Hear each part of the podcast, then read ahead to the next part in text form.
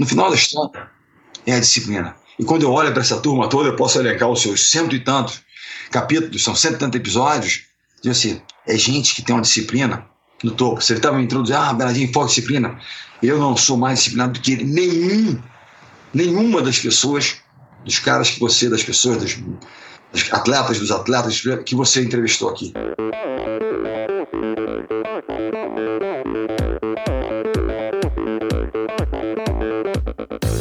Oi, eu sou a Fernanda Keller. Eu sou o João Amoedo. Sou Poliana Kimoto. Aqui é o Murilo Fischer. Aqui quem fala é Ronaldo da Costa. Olá, sou Henrique Avancini. E esse é o Endorfina Podcast. Endorfina Podcast. Tamo junto, hein?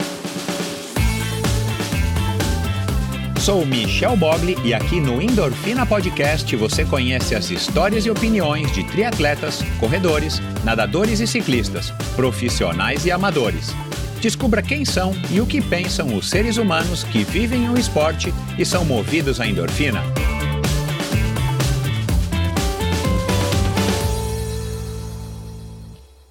Olá, seja bem-vindo a outro episódio do Endorfina Podcast. Espero que vocês estejam bem, com saúde, apesar do confinamento, que vocês estejam tranquilos e ajuizados em casa. Eu sei que muitas vezes não tem sido fácil, aliás, é o que eu tenho dito aqui para as pessoas. Ninguém que está vivo hoje jamais experimentou uma situação como essa, então é novidade para todo mundo, então há de se ter paciência e foco, disciplina principalmente, para a gente poder enfrentar esses tempos difíceis e talvez tempos mais difíceis que estarão por vir. E é por isso que eu trouxe esse convidado, na verdade o convidado Bernardinho já estava no meu radar desde o ano passado, quando o João Paulo Diniz me apresentou para ele, um outro convidado que já passou por aqui, mas foi agora através de outro ouvinte e um apoiador, o Douglas Rocha, que hoje mora lá em Nova York, em New Jersey, que eu consegui de novo restabelecer contato com o Bernardinho e muito oportunamente muito atencioso, Bernardinho logo respondeu e topou bater esse papo interessantíssimo, principalmente sobre foco, disciplina, determinação e sobre como vencer obstáculos e superar as barreiras. Então, muito embora a gente não fale necessariamente do Covid, aliás, eu acho que o Endorfina está servindo aí também como um alento para muita gente fugir um pouco dessa rotina maçante dos noticiários, dos jornais, das mídias, das redes sociais, é tudo sobre o Covid. Claro, a gente tem que se manter informado, é óbvio que a gente tem que estar muito bem informado, por sinal, escolher bem as fontes de informação para que a gente possa estar seguindo aí as determinações e poder, de alguma maneira, colaborar, cada um fazer a sua parte para frear ou para reduzir o avanço dessa pandemia. Mas a gente não falou então de Covid, mas é claro que está tudo nas entrelinhas, muito do que a gente aprende no esporte, muito do que o Bernardinho aprendeu nessas 4 décadas de carreira, onde ele foi obviamente super vitorioso, ele é uma lenda do esporte nacional, é uma lenda do esporte brasileiro e do esporte mundial. Tem a ver com o que a gente está passando agora. Aliás, essa é uma das coisas que eu sempre acreditei no esporte. O esporte, ele é uma ferramenta, ele é um instrumento para que a gente possa evoluir como seres humanos através de todos os princípios que o esporte permite, estimula e ensina. Então, foi um bate-papo interessantíssimo, super propício para a ocasião. Eu tenho dito para vocês que o Endorfina esse ano promete, esse ano vai ser o ano que o Endorfina está preparando cada vez mais episódios especiais com convidados especialíssimos, e quando digo Endorfina, sou eu mesmo, né? Endorfina é uma empresa de um homem só, mas claro que se não fosse pela ajuda de vocês, pela colaboração de vocês, vocês veem agora o Douglas Rocha que me conectou de novo com o Bernardinho, enfim, e outros convidados que já foram gravados e que já vão ao ar as conversas, e tantos outros que eu estou gravando, que eu vou gravar, também são sugestões de vocês. Então é claro que, apesar de eu ter que fazer tudo isso sozinho, vocês são grande parte dessa inspiração e dessa motivação e da qualidade desse trabalho. Então, mais uma vez aqui, obrigado a todos vocês. E claro, nesse bate-papo a gente conversou como normalmente eu faço, o início, como é que foi a família como é que é a família do Bernardo, como é que os pais, né, se conheceram, a infância dele no judô, natação, futebol, vôlei, Uma passagem que ele teve, ele contou uma história legal que de uma passagem que ele teve num hospital no início da carreira dele lá na Itália, né, que ele foi ser treinador lá na Itália, enfim. A relação, claro, dele com o triatlon, com os triatletas cariocas, né, o Bernardinho já experimentou algumas provas de triatlon, ele também pedala, participa de Letapes, de Gran Fondo, Nova York, do Rio de Janeiro, enfim. Ele, ao lado da Fernanda Venturini, são dois... amantes do ciclismo, descobriram o ciclismo faz pouco tempo e já são aí pessoas que estão se dedicando bastante ao esporte de uma maneira não profissional, obviamente, mas de uma maneira para se tornarem saudáveis, para socializarem, enfim, para se desafiarem. Esse é um dos assuntos aqui que eu abordo com o Bernardo. A gente falou sobre os cuidados, né, com a saúde que ele tem. Ele já é uma pessoa que acabou de fazer 60 anos. Ele vai fazer também outra confissão aqui. Tivemos uma confissão na semana passada Perdão, eu tenho mania de falar semana passada. A gente teve uma confissão no episódio passado, que foi na segunda-feira, para quem está ouvindo esse episódio na quinta, da Fernanda Maciel. E aqui uma outra confissão do Bernardo. Disciplina, foco e sucesso, é óbvio, né? Falamos sobre o jogador perfeito, ele falou também um pouco de meditação, uma prática que ele descobriu agora mais recentemente, e ele dá, claro, muitos conselhos, e até a gente faz uma piada aí entre os Pebas e os Galácticos. Ele conta aqui também uma passagem legal dele aí durante os treinos lá no Rio de Janeiro com o Walter Tucci.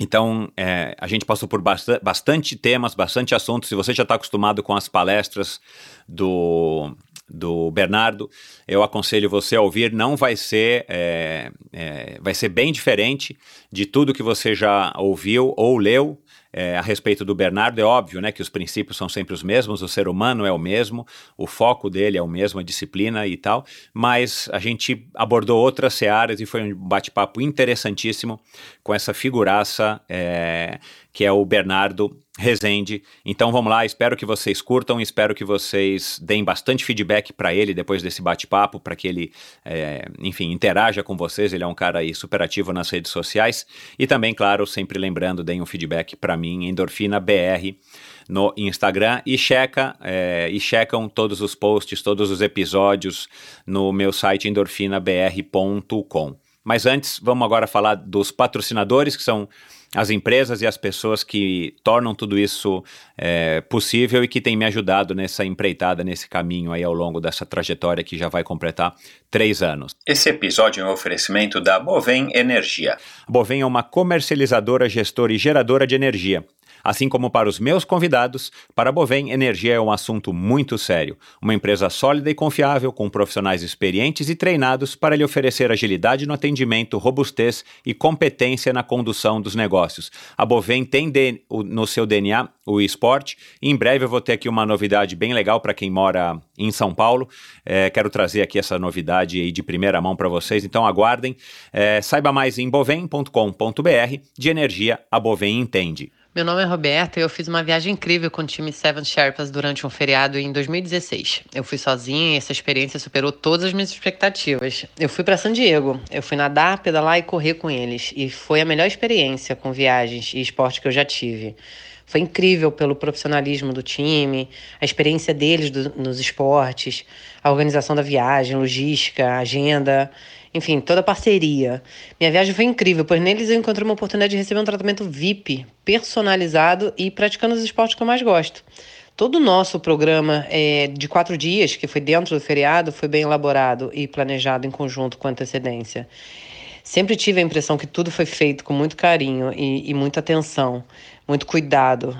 Sozinho ou acompanhado, para curtir ou treinar ou competir, sem dúvida, é algo que os amantes dos esportes deveriam experimentar.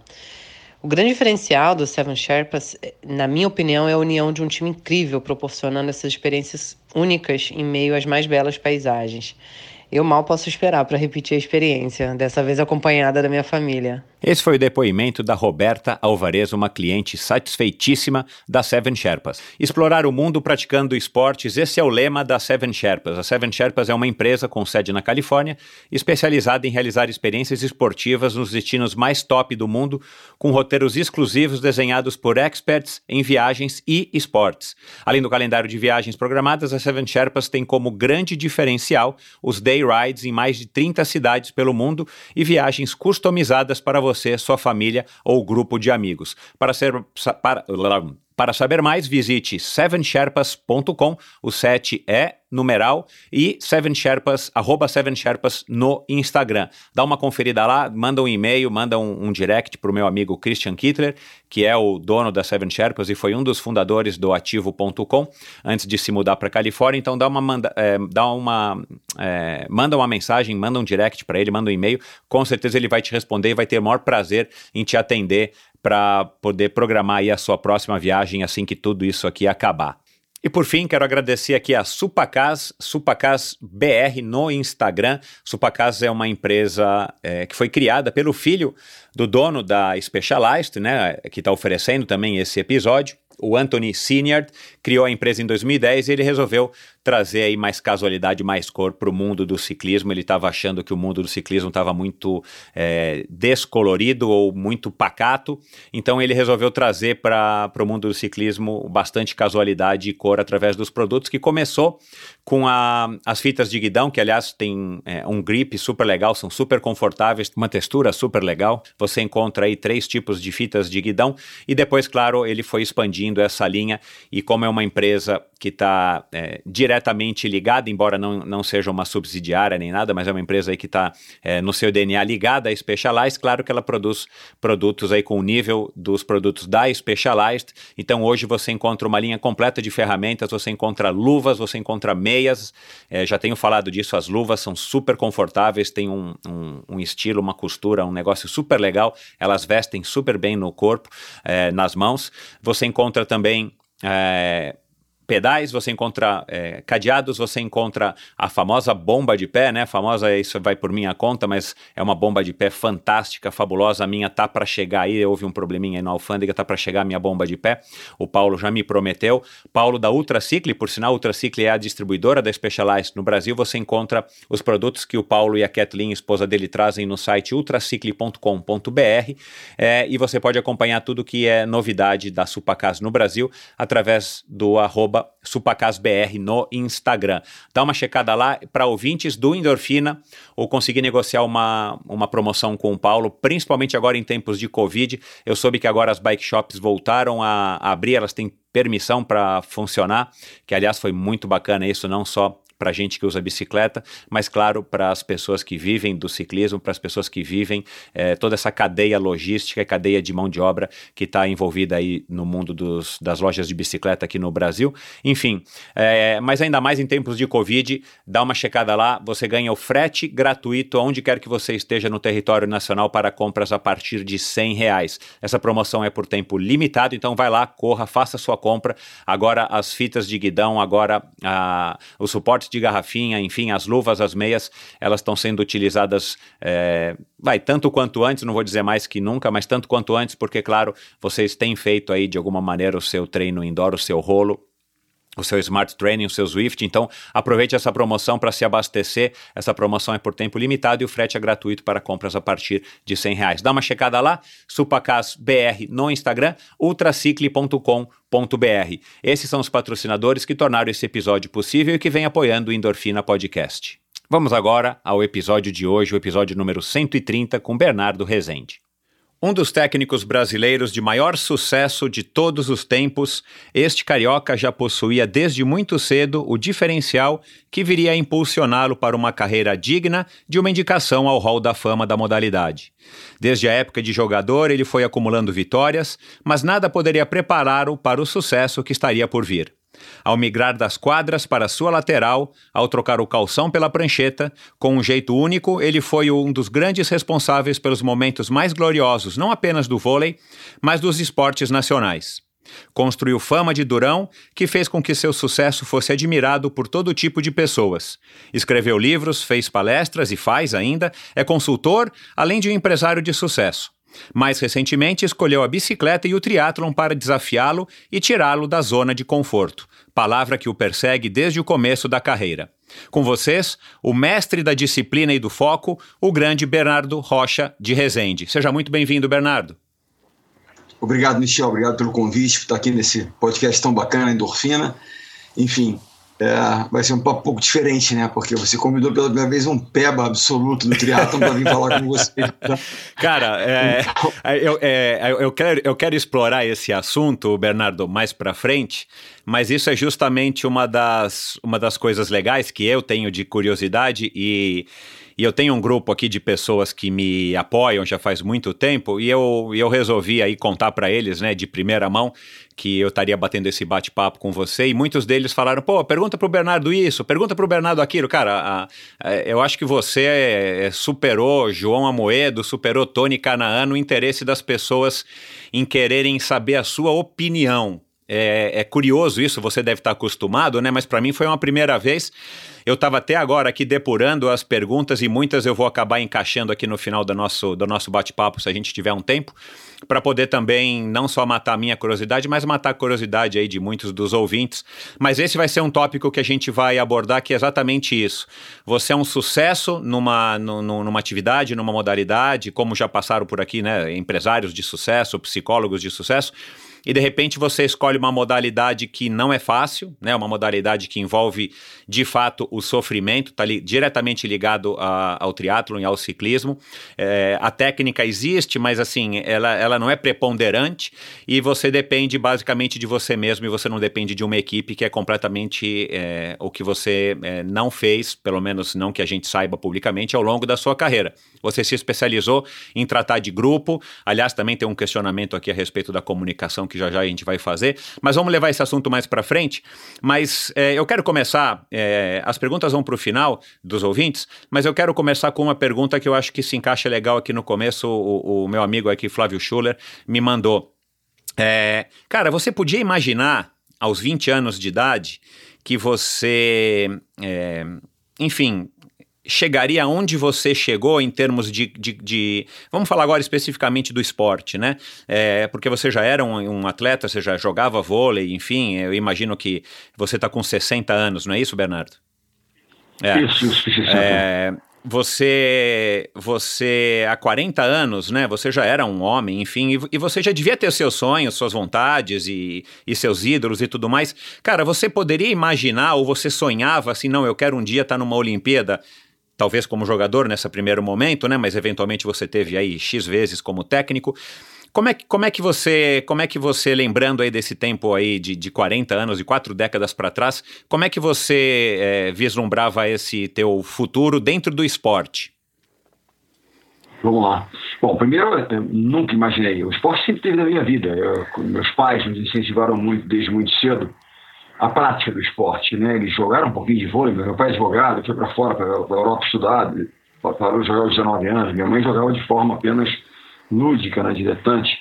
Coincidentemente se conheceram numa quadra de vôlei, assim, numa pelada entre amigos, né, em uma reunião de amigos para se divertir. Mas fizemos natação, moro no Rio, nascemos em Copacabana, à beira da praia, tinha que saber nadar. E na natação também como uma ferramenta para a saúde, né, desenvolvimento da saúde das pessoas, nadar, etc. Tal, também, né, de segurança, né, para quem via na beira da água.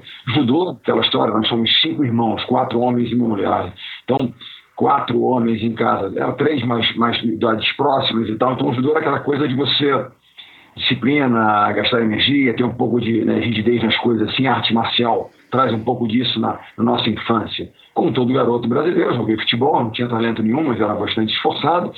E o voleibol na praia começou com uma brincadeira, vendo ao lado do nosso prédio uma casa onde um amigo, que se tornou um amigo depois, jogava vôlei com o pessoal um pouco mais velho que eu e meus irmãos.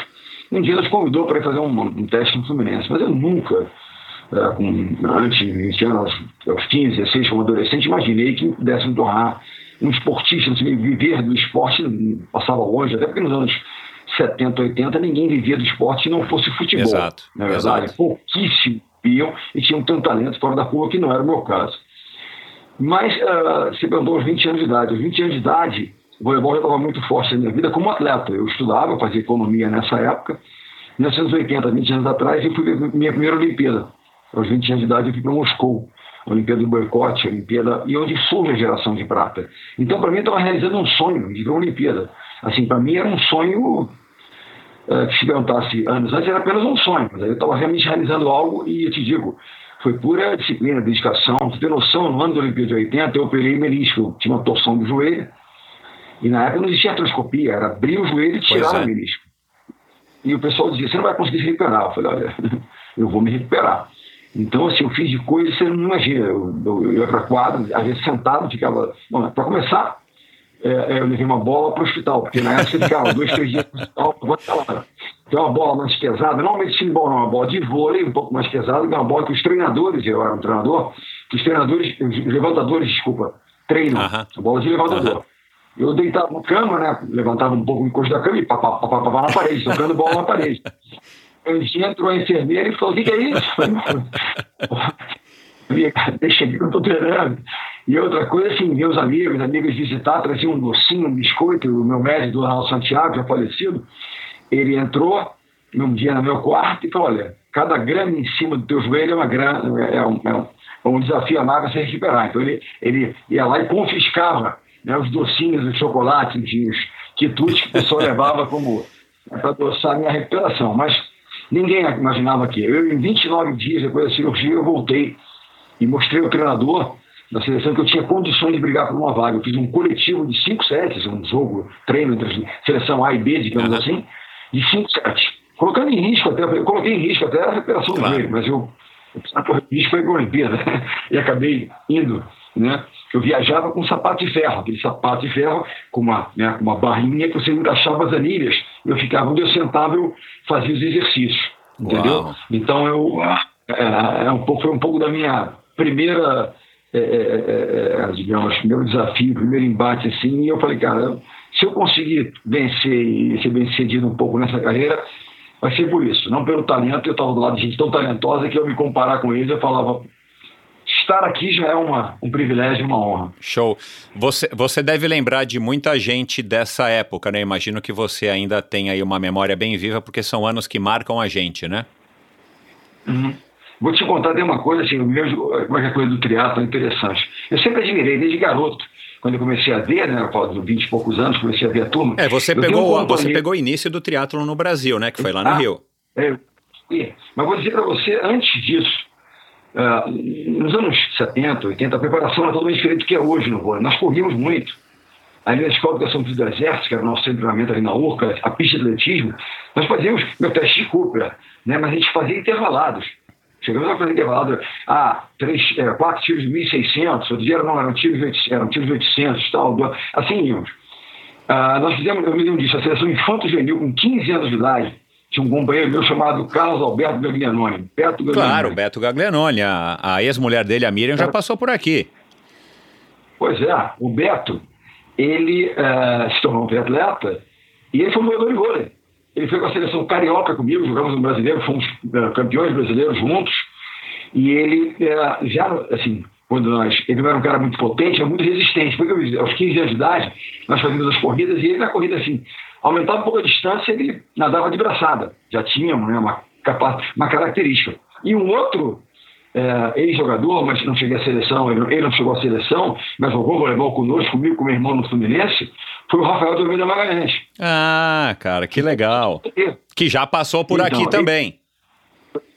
Exatamente, casado com uma ex-jogadora de vôlei, campeoníssima, Ana Richa, e ele também jogou vôlei conosco no Fluminense. E depois seguiu para uma carreira mais, né, individual, tal, triatlon, assim como o Beto. Os Beto são amigos, assim, de muitos anos de parceria. Que legal, ele, então, que coincidência, cara. Treinar, olha a história.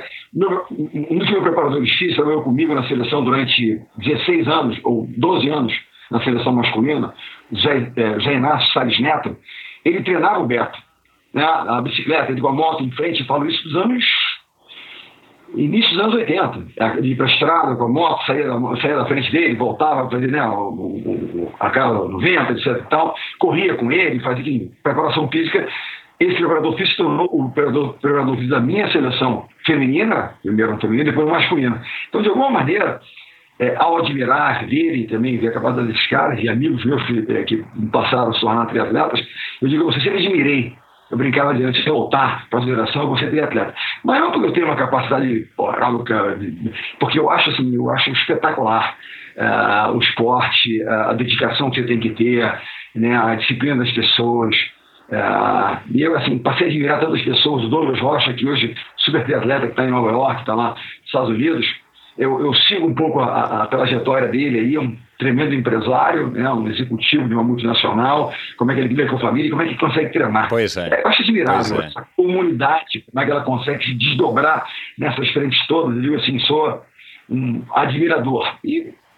Mas desde então essa história começou assim, a minha admiração e a minha proximidade com essas pessoas, mas sem nenhuma, nunca treinei com nenhum deles, nunca nem teria condições para isso. Mas nos anos 80 eu tenho a geração de prata, Renan, Montanaro, William, Xandó, Mauri, temos contatos mais ou menos próximos, sabemos um pouco de todos sempre, alguns mais próximos, outros menos, mas é uma geração que certamente, para quem falar de voleibol, Bernard, falar de Jornada nas Estrelas, todo mundo vai lembrar do saque do Bernard, Viagem ao Fundo do Mar, e dessa geração.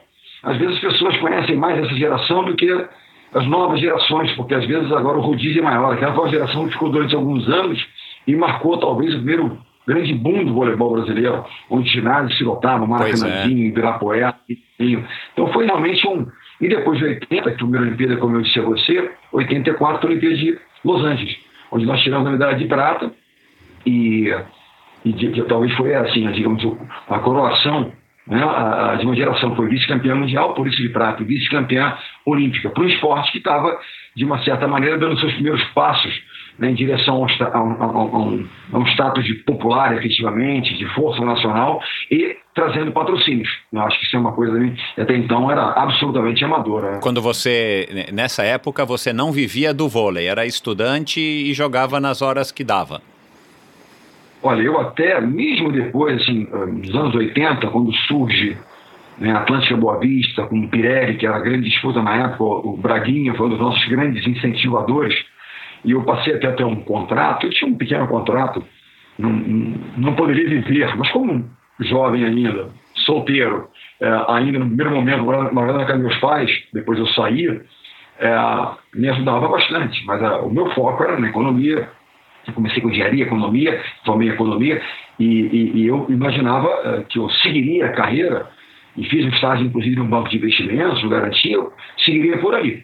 Mas, num momento depois da frente, o vôlei voltou, talvez seja o nosso próximo tópico aí, como é que eu retorno a isso, porque eu não imaginava me tornar profissional da atividade. Joguei por um tempo profissionalmente, digo, a remuneração era... Eu não conseguiria manter uma família com tudo que eu ganhava. Mas como um jovem no Rio de Janeiro, tinha uma grana bacana para poder sair, para poder fazer alguma coisa. Pagar um lanche para as meninas lá na barraca do Pepe. Com certeza.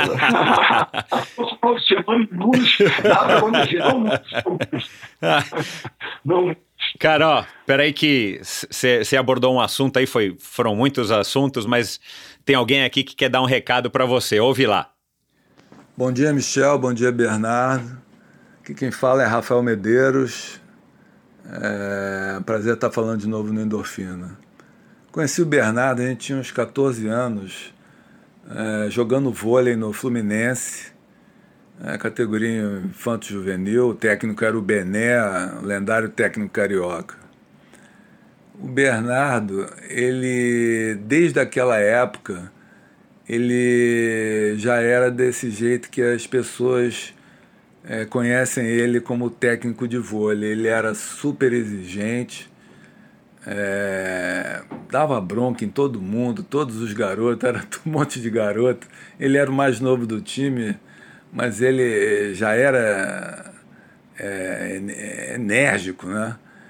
E a gente jogou durante uns 2-3 anos, e foram 2-3 anos tomando bronca, né? Porque eu era um jogador mediano. Parei de jogar para estudar para o vestibular, passei para a PUC e retomei o vôlei na universidade, porque eu ganhava bolsa. E no ano seguinte, quem passa para a PUC, no curso de Economia, Bernardo Rezende. Aí eu pensei, ele não vai jogar pela universidade, já está na seleção, o campeonato universitário é muito fraco. Primeiro dia de treino do ano, na PUC, quem está lá? Bernardo Rezende. Eu pensei, pô, vão ser mais 4 anos de broncas aqui, mas tudo bem. Mais tarde a gente via que esse jeito dele de ser super exigente já era a busca pela excelência que ele tinha desde aquela época e que, no final das contas, foi o que levou ele a essa carreira de imenso sucesso como técnico de vôlei, né? Ele provavelmente hoje é o técnico mais vitorioso do esporte brasileiro, quem sabe do mundo. E agora, de uns tempos para cá, eu fiquei sabendo que ele, acho que depois de 50 anos, começou a pedalar, correr, nadar. E é uma surpresa grande, né? Mas e sei que ele é super empolgado, anda bem de bicicleta, faz esses granfondo todo, mas nunca tive o prazer de cruzar com ele num treino desse. Quem sabe mais no futuro a gente possa cruzar e fazer uns treininhos de corrida, natação, ciclismo juntos.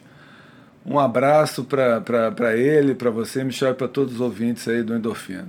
Que show! Ô, Bernardo, falei disso, apareceu. Da onde é que vem isso, cara? Se a gente tem um depoimento aqui de um coleguinha teu, né? Na época vocês eram garotos, adolescentes. Cara, de onde é que vem essa tua... Isso que ele falou que já... que claro, né? Ele foi percebendo isso à medida que você foi tendo sucesso e cada vez mais uma figura pública. Mas de onde que você já refletiu? Você herdou isso do teu pai? Foi uma coisa que você desenvolveu? De onde que você tirou esse perfeccionismo, essa busca por excelência que acabou se tornando determinante e talvez aí o grande objetivo da tua vida como técnico? Jogador primeiro e depois como técnico. E claro que isso você leva com certeza para as outras searas aí da tua vida. Olha, se eu for falar um pouquinho de hereditariedade, assim, meu avô paterno e meu pai também, certamente um pouco disso eu trouxe dali. Quando o Rafael começou a falar, eu pensei assim, eu era muito chato mesmo. Porque é verdade, eu lembro do Rafael. Mais chato exigente, né? Não é o chato de graça, o chato gratuito, né? Você tinha um propósito. Tinha, mas às vezes você... 15, 16 anos, o cara ficava um bombom, né, incomoda. Meu irmão, que é o Rafael, um ano mais velho do que eu, ele mesmo se incomodava comigo, mas eu tinha essa coisa da obsessão por fazer melhor, dava para fazer melhor. E uma coisa que me incomodava muito é quando eu via talento em alguém, a capacidade, o cara não fazia aquilo me incomodava muito. Né? E eu pensei, eu tenho que fazer. Então era uma coisa meio minha mesmo, né? Interessante, ao lembrar do Rafael, eu lembro, assim, tem memórias, o voleibol assim, tem memórias de coisas. Ele era um cara assim, meio introspectivo, meio na dele, meio quietão, não era um cara que está vibrando, está jogando. E essa coisa de introspecção, de você ser muito pra ele, você pensa assim no triatlo, é você e você. É você e a sua mente, na verdade. É você, o seu coração e a sua mente. Talvez tenha feito dele um grande triatleta, essa coisa dele poderia ter esse foco, essa coisa, ele não tinha nenhum ruído, era ele e ele mesmo, sabe? Tinha uma coisa assim, eu paro e penso. O Beto também tinha um pouco disso, exatamente um pouco dessa característica, um pouquinho mais extrovertido na época do que o próprio Rafael, mas que tinha um pouco dessa característica. Mas eu acho assim, eu sempre fui assim. Interessante que em 1989, aos 29 anos de idade, já parando de jogar, já tinha saído da seleção, não por idade, eu tinha saído porque realmente era hora de botar gente nova, com mais capacidade. E eu saí e recebi um convite. Uma ex-jogadora contemporânea minha, talvez do Rafael, do Beto, chamada Dulce, jogava na Itália. E ela me liga e fala, Bernardo, tem uma oportunidade para você aqui incrível na Itália. E eu nessa época eu estava trabalhando, tinha aberto um restaurante aqui no Rio, era só restaurante, trabalhando em restaurante, trabalhando nos nossos empreendimentos aqui, eu e alguns amigos. E, enfim, e aí ela me liga e fala, tem uma oportunidade incrível para você na Itália, precisa de ser treinador de um time. Eu falei, eu nunca fui treinador. Não, você tem todas as características de um bom treinador. Tu é chato, perfeccionista e tal. Ela falou pra mim. Aí eu falei, poxa, eu tinha essa coisa da paixão, eu adorava quadro, processo, sabe? Você perguntar pra mim o que mais te atrai hoje para o triatlo. O triatlo é sofrimento, eu então sofro muito, eu perdi 2 tendões de Aquiles, correr não é fácil, vou jogar os 60, né, todo um histórico de... Mas, por exemplo, é o processo. Não é a prova em si, ou que é o processo, está ali com a galera de manhã, 4 horas tem um pelotão, vamos lá. Isso é o que me atrai. O voleibol é o que me atrai, Não são as coletivas, o brilho, poxa, final olímpica, claro, é o jogo, sim, mas o depois, muito bacana, emocionante, mas é um processo, é o dia a dia. Eu sinto falta do dia a dia, eu me alimento do dia a dia das coisas, do processo, entendeu? E aí eu recebi esse convite e fui, falei, cara, eu preciso dar uma chance à minha paixão. Seria possível viver da minha paixão? Essa era a minha pergunta na época. Eu largo o banco, eu largo os empreendimentos e parto para a Itália, para o time que era o último classificado da Liga Feminina Italiana. E aí? Você arriscou assim? Aí você arriscou que sim. Arrisquei e fui. Eu me lembro que eu estava jogando ainda aqui no Rio, num time, para ganhar um dinheirinho, complementar a minha renda. E eu comuniquei, depois do Campeonato Carioca, eu comuniquei ao pessoal no jantar de comemoração do título. Era uma terça-feira final, à noite aqui no Rio. Eu falei, amanhã à noite estou embarcando para a Itália. Embarquei na quarta-feira, cheguei numa quinta. E no domingo seguinte eu dirigi meu primeiro jogo com o time. Nós jogamos contra o penúltimo classificado. Nós só vencemos os jogos para poder nos salvar, nos manter na primeira divisão, porque o time ia ser rebaixado. A primeira meta era a manutenção. E nós nos mantivemos na primeira divisão e ali eu comecei a minha carreira. Um time sem muita estrutura, sem muitas jogadoras. Eu me lembro que as duas melhores jogadoras, não melhores, as mais jovens potenciais, nós contratamos, né, e na Itália você tem carteirinha, então é uma espécie de passe. Os jogadores mesmo jogos se transferem, mas tem uma remuneração para o clube de origem. Uma delas custou 40 bolas de vôlei, a outra, é verdade. E elas tornaram jogadores de seleção brasileira, de seleção italiana, perdão, ao longo da carreira. Mas foi uma história, assim, anos de aprendizado. Eu não era treinador, e lá eu não tinha comissão técnica, era eu. Pedia ajuda ao namorado de uma jogadora que ajudava assim nos treinos, me dava uma mão, era um braço no treino. Preparação física eu fazia, né, meio que sob a orientação de amigos aqui no Brasil que trabalhavam especificamente com a educação física e pedia lá a colaboração de alguém. E passei a mergulhar nesse mundo, né, da gestão e de ser um treinador de times. E o time feminino, né? Eu jogava no masculino, nunca tinha a experiência de dirigir um grupo de meninas, né? Mas assim, foram anos de aprendizado, anos de crescimento, anos duros, foi 89, muito duros. Pouco dinheiro, muito trabalho.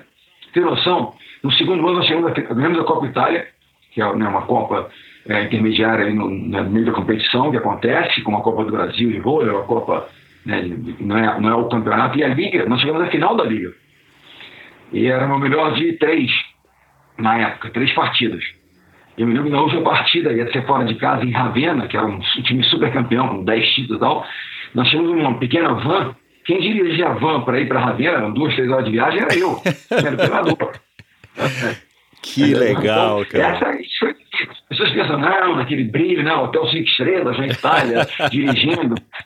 Eu parei de dirigir, rapaz, no terceiro ano, pelo seguinte, voltando de uma partida em Fana, nosso time já estava crescendo, era um time bom, meio nevando, gelo na pista, e nós derrapamos, nós batemos, ninguém se machucou gravemente, graças a Deus não houve nenhuma consequência mais grave, mas você veja, você viajar 2 horas, dirigir o time, sair lá à noite, tarde da noite, voltar dirigindo, né? Eu falei, cara, olha, eu não posso continuar nessa batida aí, porque, né, uma hora dessa você pode... Claro. É um pouco...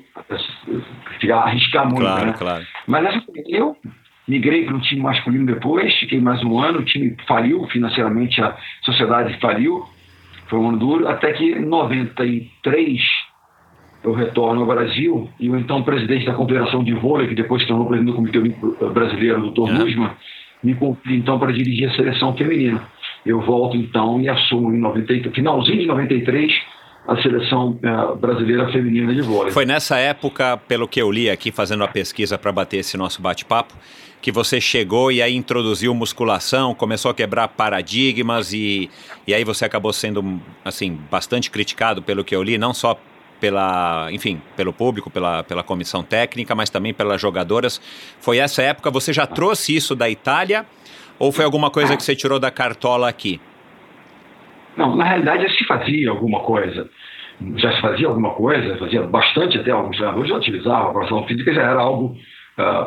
Os primeiros cobaias da preparação, na realidade, fomos nós da geração de prata. Nós tínhamos um preparador físico que era oriundo do Exército, né, era o Major Paulo Sérgio, e ele nos usou como cobaia. Então era musculação, mesclado com muita corrida, que na época se utilizava. Os jogos eram muito longos, né, porque existia vantagem. Então os jogos duravam 3-4 horas. Os jogos são mais curtos, né, com o término da vantagem, você não tem mais, né, os pontos são, né, consecutivos, assim. O intervalo do jogo, então, a preparação física mudou. Mas nós introduzimos um trabalho de força mais sistemático com as mulheres no Brasil, porque quando eu chego à seleção brasileira, eu pensei, quais são as melhores empresas do mundo no voleibol feminino? Né? Bom, tecnicamente, a escola de arte, japonesas, chinesas, coreanas, então precisava treinar muito, um volume técnico muito grande. E nós tínhamos isso. E trouxe um assistente técnico, Tabasco, que está comigo até hoje, que o foco dele era na relação técnica da equipe, principalmente em fundamentos como, né, em áreas como defesa, recepção para o passe. Então, focava naquilo ali. Na área física, eram as cubanas. As cubanas eram atletas excepcionais, dominavam o voleibol.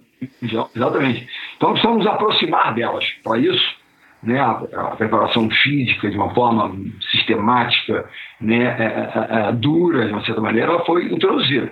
Aquela história, as críticas vêm, até que os primeiros resultados começam a acontecer, então as críticas passam a ser elogios. Exato, é. Só vão parar e nos afastar das nossas convicções. Cada vez que você ouve, né, um latido ao seu redor, um ruído qualquer, você não vai chegar onde você tem que chegar. Então nós tínhamos convicções, de forma alguma éramos intransigentes, nós estávamos o tempo todo abertos a novas teorias, a novas práticas bem-sucedidas, mas nós estávamos estudando, eram embasados em ciência, em estudos, né, em benchmark, ou seja, na parte tática as americanas eram as melhores, na parte de bloqueio as russas, na época soviéticas ainda, depois russas, nós queríamos efetivamente trazer para cá e dar um ar latino brasileiro dessa... né, desse talento da brasileira, que tem um talento próprio, né, dessa miscigenação de raças, acaba surgindo uma coisa que é muito nossa, trazer o que melhor havia no mundo e introduzir o voleibol brasileiro. Essa era a ideia. Uhum. Né? E já também tínhamos treinadores aqui, o Bebeto Freitas foi nosso treinador, o Zé Roberto Guimarães já trabalhava também em seleções na época, tinha muita gente boa já. O problema é que nós fomos, assim, entre aspas, beneficiados da fase profissional. No passado, o Brasil teve excelentes atletas e treinadores, mas que não eram profissionais, eles dividiam seu tempo, né, com outras atividades, o que fez com que eles não conseguissem desenvolver o seu potencial, terem que dividir o seu foco com outras atividades. Quando eu cheguei à seleção, tinha companheiros meus que chegavam de terno, penduravam o terno assim num preguinho na parede e iam treinar. Caramba, essa era a realidade. Claro, claro. Nos anos 80, é isso aí. Ô, Bernardo, como atleta, você acha que você ficou satisfeito? Você é satisfeito com a sua carreira como atleta? Houve algum tipo de sensação depois que você migrou para a Itália, né? E começou a, como eu disse aqui no começo, passou aí a ficar ao lado da quadra com a prancheta na mão. Algum tipo de frustração, alguma coisa que bateu em você? Ou para você foi uma transição, vamos dizer assim, natural? Olha, eu vou dizer para você, eu acho que... eu nunca fui titular na seleção brasileira. Eu fiquei 7-8 anos na seleção, sempre reserva do William, que era um super levantador, e, enfim, entrei, tive lá as minhas participações, mas sem nenhum protagonismo. Mas fazer parte de um grupo tão talentoso, estar ali no meio daqueles caras, para mim foi uma conquista. Assim, eu não preciso... Olha, eu tenho uma medalha de prata no Campeonato Mundial, uma medalha de ouro no Pan-Americano, uma medalha de prata olímpica, medalha de bronze na Copa do Mundo... um jogador com capacidades tão limitadas, de, né, talento bastante mediano, e numa fase onde você tinha, eu estudava, eu, por exemplo, me lembro de sair da concentração, que ficava aqui num hotel chamado Hotel Argentina, no Flamengo, se concentrava muitas vezes ali, o pessoal dormindo, eu saía cedinho para fazer uma prova, eu saía do treino e fazia outra prova lá, então, ou seja, eu não ia viver daquilo. Outros jogadores talentosíssimos e brilhantes foram trilhar carreiras, inclusive fora do Brasil, muitos foram para a Itália, como atletas. Esse não seria o meu destino. Então, assim, eu absolutamente realizado com aquilo que eu pude fazer e consegui fazer. Mas eu digo para você, a minha paixão, assim, eu adoro a quadra, poxa, adorava jogar, treinar. Eu gostava mais de treinar do que jogar, às vezes. Incrível isso. Meu filho fala isso, olha, são parecidos e tal. Não, são muito parecidos. Mas tem uma coisa que ele gosta de fazer mais do que eu, é treinar. Ele fala isso. Mas ele fala. Mas o fato é que eu me identifiquei muito mais como treinador, né? No comando do processo e podendo fazer aquilo que eu acreditava fosse o melhor. E o treinador, assim, quando o jogador, o atleta, ele vai ele faz treinamento 2, 3 horas pela manhã, ele vai se alimentar, ele vai descansar, vai ali, vai fazer um treinamento à tarde. O treinador não. Ele prepara o treinamento durante a semana, ele joga um dia, rotina, né? Prepara, faz e tal, pensa, reflete, pensa no jogador e vai dar o treino. Acaba o treino, vai comer alguma coisa, ele vai trabalhar no treino seguinte, já pensando no adversário, ou no crescimento da equipe, ou nos novos jogadores que estão surgindo, enfim, todo um processo. Então ele fica full time envolvido no processo, né, do esporte, no meu caso do vôlei. E eu me alimento disso, continuo treinando o time do Rio de Janeiro, na SESC Rio de Janeiro, e eu adoro isso, eu não consigo me afastar, né? Tive 1000 convites para N coisas, faço em paralelo muitas coisas, até talvez mais do que deveria, mas o vôlei é, para mim, assim, é a base de tudo. Ali é o meu, onde eu, né, realmente ponho para fora as minhas coisas, onde eu quero estar, eu quero poder voltar a estar lá. Eu brincava dizendo, até saiu um meme na internet ontem, eu até postei uma coisa, era na cara de enlouquecido, assim, naquelas reações minhas na quadra, na beira da quadra, e aí uma semana sem treino e tal, não aguento mais. Depois eu com uma cara mais serena, mas é por uma causa justa, entendeu? Mas é aquela loucura do, né, o pessoal diz, você vai morrer do vírus ou da crise abstinência, né? Exato. Não, mas é uma questão, né, para muitos, assim, no ambiente aqui que a gente vive, que está aí a audiência que está ouvindo o Endorfina agora, para muitas pessoas, e o triatlon, uma corrida, a maratona, esses esportes de longa duração, ou pessoas que vivem intensamente como você, né, profissionalmente o esporte, cara, realmente os sintomas são de síndrome de abstinência mesmo, como se a gente estivesse, tentando se libertar de algum vício maligno, né, para o nosso organismo. Não é simples, né? A ausência da endorfina, da adrenalina. Exatamente. Mas é incrível, é um pouco por aí. Mas o meu é assim, essa coisa de você ter aquela atividade, ela me preenche, ela me realiza, mais dura que seja, às vezes você perde, fica mal e tal, mas ela faz parte da tua vida, do teu dia a dia. Então, é naquilo que eu... E a partir de... Desde né, quando eu fui para lá, se tornou... A minha profissão. Eu cheguei a resposta que era a questão, né, que eu coloquei lá atrás. Seria possível viver da minha paixão? Para mim foi. Tem sido. Que legal, né, cara? Esse é um privilégio. Saiu uma pesquisa agora recentemente, né, no meio dessa crise do corona, eu ouvi hoje que muitos americanos vão perder o trabalho, né? A previsão é de que muitos americanos vão perder o trabalho, como a gente acredita que muitos brasileiros e, enfim, muitas pessoas ao redor do mundo. Mas a pesquisa dizia que 70% do público americano, dos cidadãos americanos, não gostam do trabalho que fazem, cara. Eu não sei quanto é que é essa taxa aqui no Brasil ou quanto é que é a taxa no mundo. Mas a gente tem o privilégio de viver e fazer o que gosta, cara, infelizmente ainda é para poucos. Quem sabe agora, depois desse Covid, o mundo dá uma resetada e começa tudo de novo e a gente começa a refletir sobre os nossos valores. Agora, deixa eu te perguntar uma coisa. Você é um cara hiperativo, você é um cara workaholic, você é um cara que não... Você não consegue assistir um filme de cinema à noite? Do lado da Fernanda, por exemplo? Eu vejo pouco, mas assim, eu consigo. Tem algumas coisas, por exemplo, que me... Eventualmente eu tenho que dar uma resetada, tenho que tirar o foco dali. Meu foco é dividido. Eu, depois de muitos anos com isso, é claro que o vôlei continua sendo a grande paixão, estar na quadra, desenvolver a gente. Mas eu entendi que a minha missão era diferente apenas de vamos trabalhar para ganhar título. Você trabalha para isso também. Mas muito mais do que isso, a minha missão é desenvolver gente. Fazer que as pessoas cresçam, fazer com que elas se desenvolvam, que elas... alinhem, de certa forma, os valores, porque eu acredito que são os valores importantes para a vida de qualquer um. Então, quando eu participo assim, da rotina de algumas empresas e participo de algumas dinâmicas com empresas, a ideia é muito isso, falar daquilo que é a essência de qualquer ambiente, que é a gente. Naquela história, numa empresa, a preocupação número 1 tem que ser as pessoas, depois o produto, depois os lucros. Então, as pessoas é uma grande coisa. Então, assim, é treinar a gente, é comprometer pessoas, formar times, escolher as pessoas certas, eventualmente tirar as pessoas. É uma dinâmica tão semelhante à dinâmica do esporte, no meu caso, do esporte coletivo. Tem uma coisa que você falou, a prova realmente do triatlo, ela é muito solitária, ela é dura e solitária. Embora no meu nível de competição, que é absolutamente, né, o mais baixo possível, não seria tão, porque as pessoas se incentivam, vamos nessa, vamos naquela e tal, empurra. Eu me lembro o último, eu fiz um Olímpico há um tempo atrás, e aí um cara tava querendo parar, falei, não, vai mais um pouquinho, tem mais, deu uma moral pro cara correndo. Pô, no final ele chegou lá, pegou a medalha dele, quando ele falou comigo, cara, não acredita, você me deu. E o treinamento é uma galera. Para mim, assim, é um privilégio poder estar ali. Eu sempre falo isso. Me convido para alguma coisa, eu não quero trabalhar o treino de vocês. Porque eu sei que tem gente que eu não vou conseguir acompanhar. Então, olha, vamos lá, vamos. Eu vou chegar. Entendeu? Então, toca aí. Não quero ficar preocupado comigo. Mas poder estar ali, com aquela galera que acordou às 3:30 da manhã, que faz isso, que faz sacrifício, que na hora do almoço vai nadar, tendo trabalhado, feito. Cara, eu acho isso assim, é um privilégio, cara, assim, poder de alguma maneira tá por ali, entendeu? Sem nenhuma pretensão maior. Fica muito claro isso, que eu não tenho nenhuma pretensão maior de... Para mim, uma pretensão enorme é completar um meio Iron. Uhum. Você imagina que, né, nunca fez esse esporte, eu nado decentemente, eu corria legal, mas, cara, as sequelas...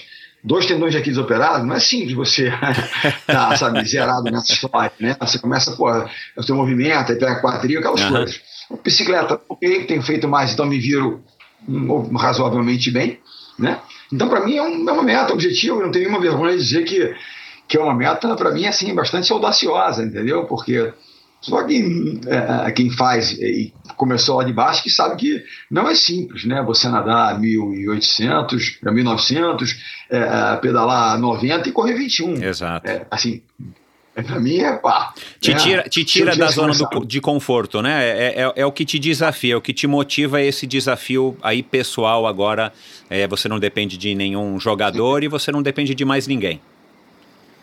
Exato, você vê assim, eu vi alguns episódios de Endorfina, eu era na quarentena, então estou ouvindo bastante, pego a sequência lá desde o início, ouvi o João e tal, você perguntando, João Moedo, você falando dos executivos da rotina.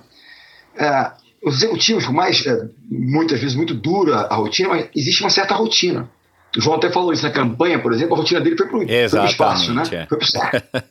A nossa rotina de treinador, por exemplo, você viaja para jogar.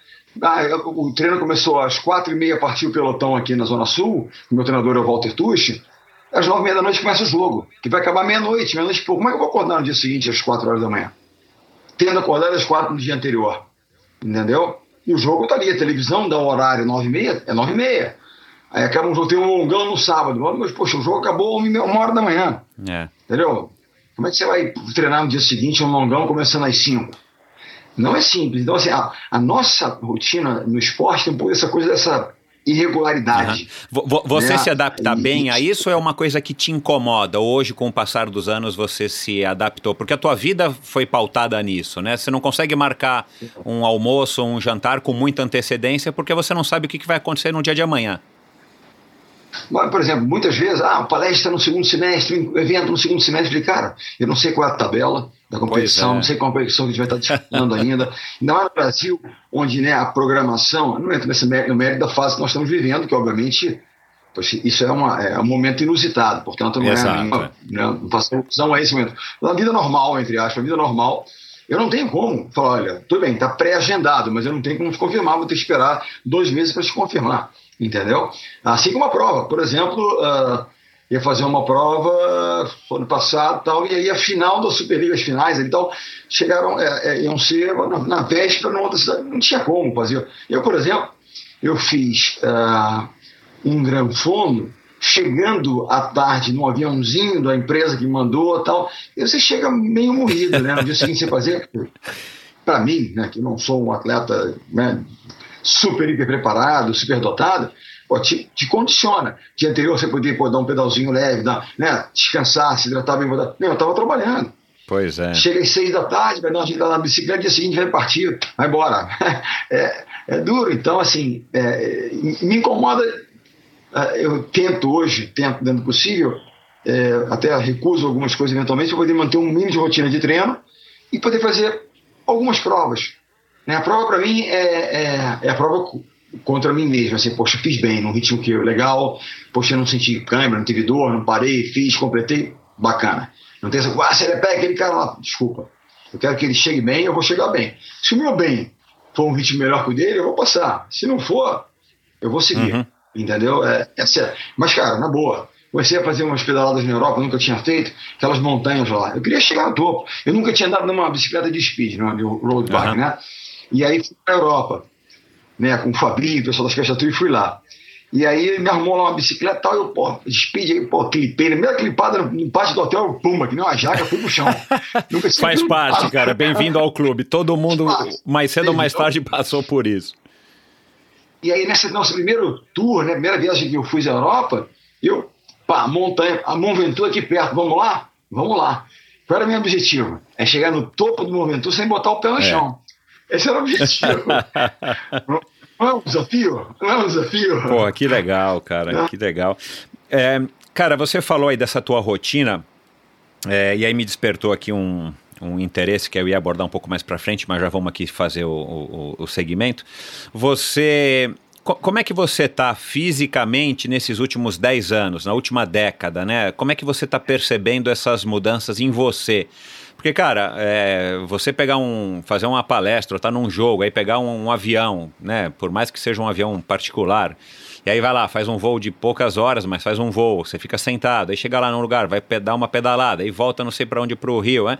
Cara, hoje com 60 anos ou com 58, sei lá, cara, com certeza você não tem mais o mesmo pique.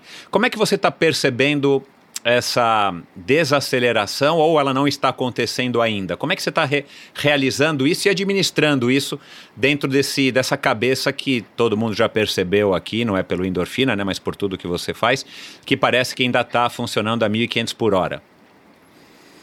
Primeiro, assim, só um parênteses, 99,9% das vezes é avião comercial mesmo, é com a galera e vambora. O que é pior ainda, né, quer dizer, mais trampo. Essa coisa é muito eventual quando a logística não funciona, os caras não vêm aqui, mas manda lá um helicóptero, um avião e eu vou.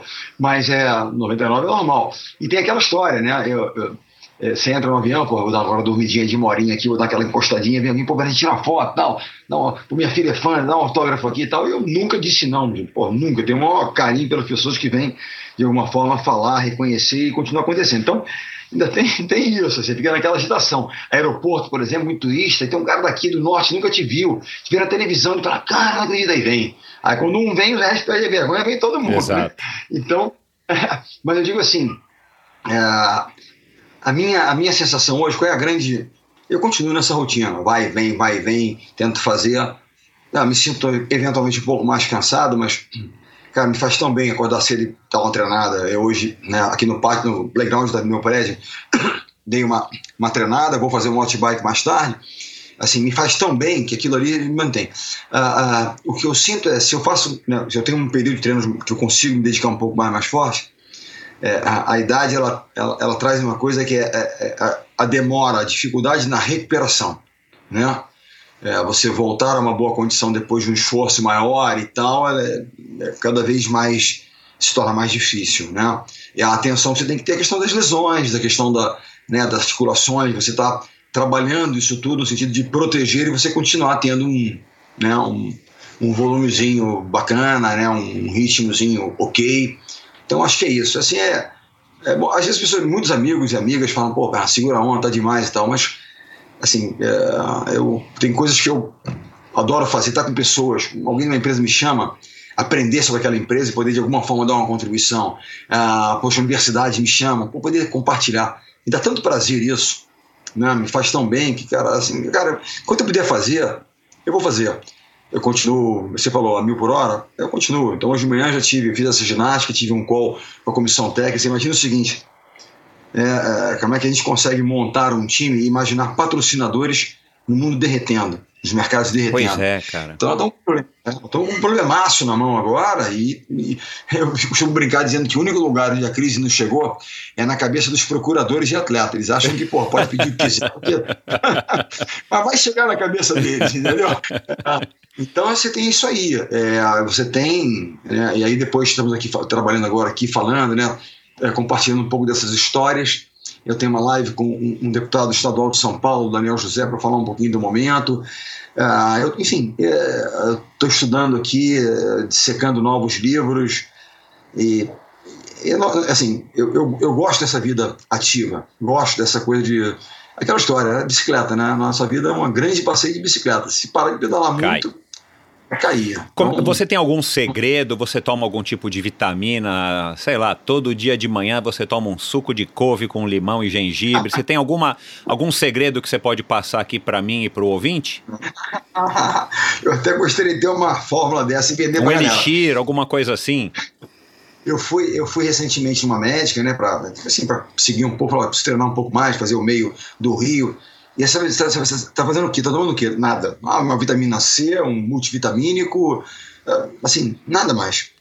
E aí ela me receitou algumas coisas no sentido de se manter um pouco mais equilibrado. Uhum. Mas assim, coisas que as pessoas, atletas e não atletas fazem. Os atletas, obviamente, um pouco mais, se suplementam, tem um pouco mais de um reforço, seja imunológico, seja de saúde, para aguentar uma carga maior. Mas eu não faço nada. E estou tentando, assim, manter um peso. Essa coisa do triatlon, do ciclismo e tal, eu baixei de peso. Você para de jogar, por mais que você faça, você...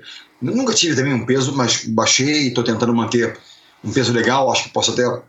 Não chega demais, mas está bem e tal. Mas assim, essas coisas, preocupações naturais de saúde, né? E tentar, assim, eu sou um chocolatra, devo confessar. Portanto, não tem ninguém ouvindo, fica tranquilo. Eu não vou abrir mão, né? Até porque na vida tem esses pequenos prazeres. Não vou abrir mão, você, claro, tem momentos e momentos. Você, posso liberar um pouco mais. Eu, por exemplo, raramente bebo um vinho, um drink, muito raro, é uma coisa que... Então isso não é um problema para mim, ficar sem, né, na maior parte do tempo, porque não faz parte do meu dia a dia. Assim, isso já é uma forma, faz, mas eu acho que, no final das contas, está tudo na cabeça das pessoas, né? Se aquilo te move, se tem a paixão por aquilo, eu gosto da turma, eu gosto do processo, do desafio, o que te move é aquilo. Você pode tomar, obviamente, coisas que vão te ajudar na sua saúde, mas o grande motor, né, tá lá dentro de você, na sua mente, no seu coração, se aquilo faz bem à tua alma, né? Você volta de um treino, eu digo sempre isso, motivação, Bernardinho, aqui vai dar uma mensagem agora de motivação. Cara, eu vou dizer alguma coisa, as pessoas vão achar legal, que bacana, ele falou aquilo, legal, vou anotar aqui. Mas amanhã de manhã você tem que acordar para ir treinar. Digamos que a gente estivesse na vida normal, não em quarentena. Aí toca o despertador às 3:30 da manhã. E hoje nós ficamos aqui num papo até mais tarde, nos encontramos depois, fomos tomar um cálice de vinho, fomos dormir meia-noite, que estava tão bacana o papo com a turma e tal. Aí 3:30 da manhã toca o telefone. Sei lá, não, hoje eu não vou. Aí você pá. Eu digo isso, falo isso de todo lugar que eu vou. Desliga o telefone e segue. Aí 7:00 você levanta, aí pensa. Se levanta a mesma hora, fui fraco, hoje eu não consegui. Mas pensa o contrário, né? Você foi dormir tarde, tocou o celular, tocou no teu despertador, você foi lá, levantou, pô a perna depois de perna, cansado, botou a roupa e foi treinar. Você volta grande, você volta forte quando você completa. Você fala, fiz. Você levantou aquele dia de manhã, não foi a motivação, foi a disciplina. Uhum. No final da história, é a disciplina. E quando eu olho para essa turma toda, eu posso elencar os seus 100 e tantos capítulos, são 100 e tantos episódios, e assim, é gente que tem uma disciplina no topo. Você estava me introduzindo, Bernardinho, foco, disciplina. Eu não sou mais disciplinado do que nenhuma das pessoas, dos caras que você, das pessoas, dos atletas que você entrevistou aqui. Não sou. Posso ser parecido com alguns e menos que outros. Pode ter certeza disso. Essas são pessoas que sim. O que eu tenho de diferente é um pouco de popularidade, porque a função que eu exercia, ainda exerço um pouco, me põe um pouco na televisão da galera. A galera gosta, vê ali, acompanha, né? Briga comigo, mas enfim, só isso. Então eu acho que faz a diferença, e fez a diferença nesse grande hall de convidados seus aqui no Endorfina. Todos eles, um ponto em comum em todos eles: disciplina, resiliência. Machuquei, senti, foi duro, parei, desisti. Vou de novo. Amigos fizeram pela primeira vez o Iron Man, né, o full. Nunca mais faço. Uma semana depois. Não é verdade? Cara, isso é a coisa mais comum que tem. Mas para mim, tudo ser assim, relativamente novo, eu acho fantástico. Eu rio porque eu acho lindo, entendeu? Eu acho lindo. Eu quero te fazer uma pergunta a respeito disso, mas você falou aqui uma coisa agora no final que eu queria abordar.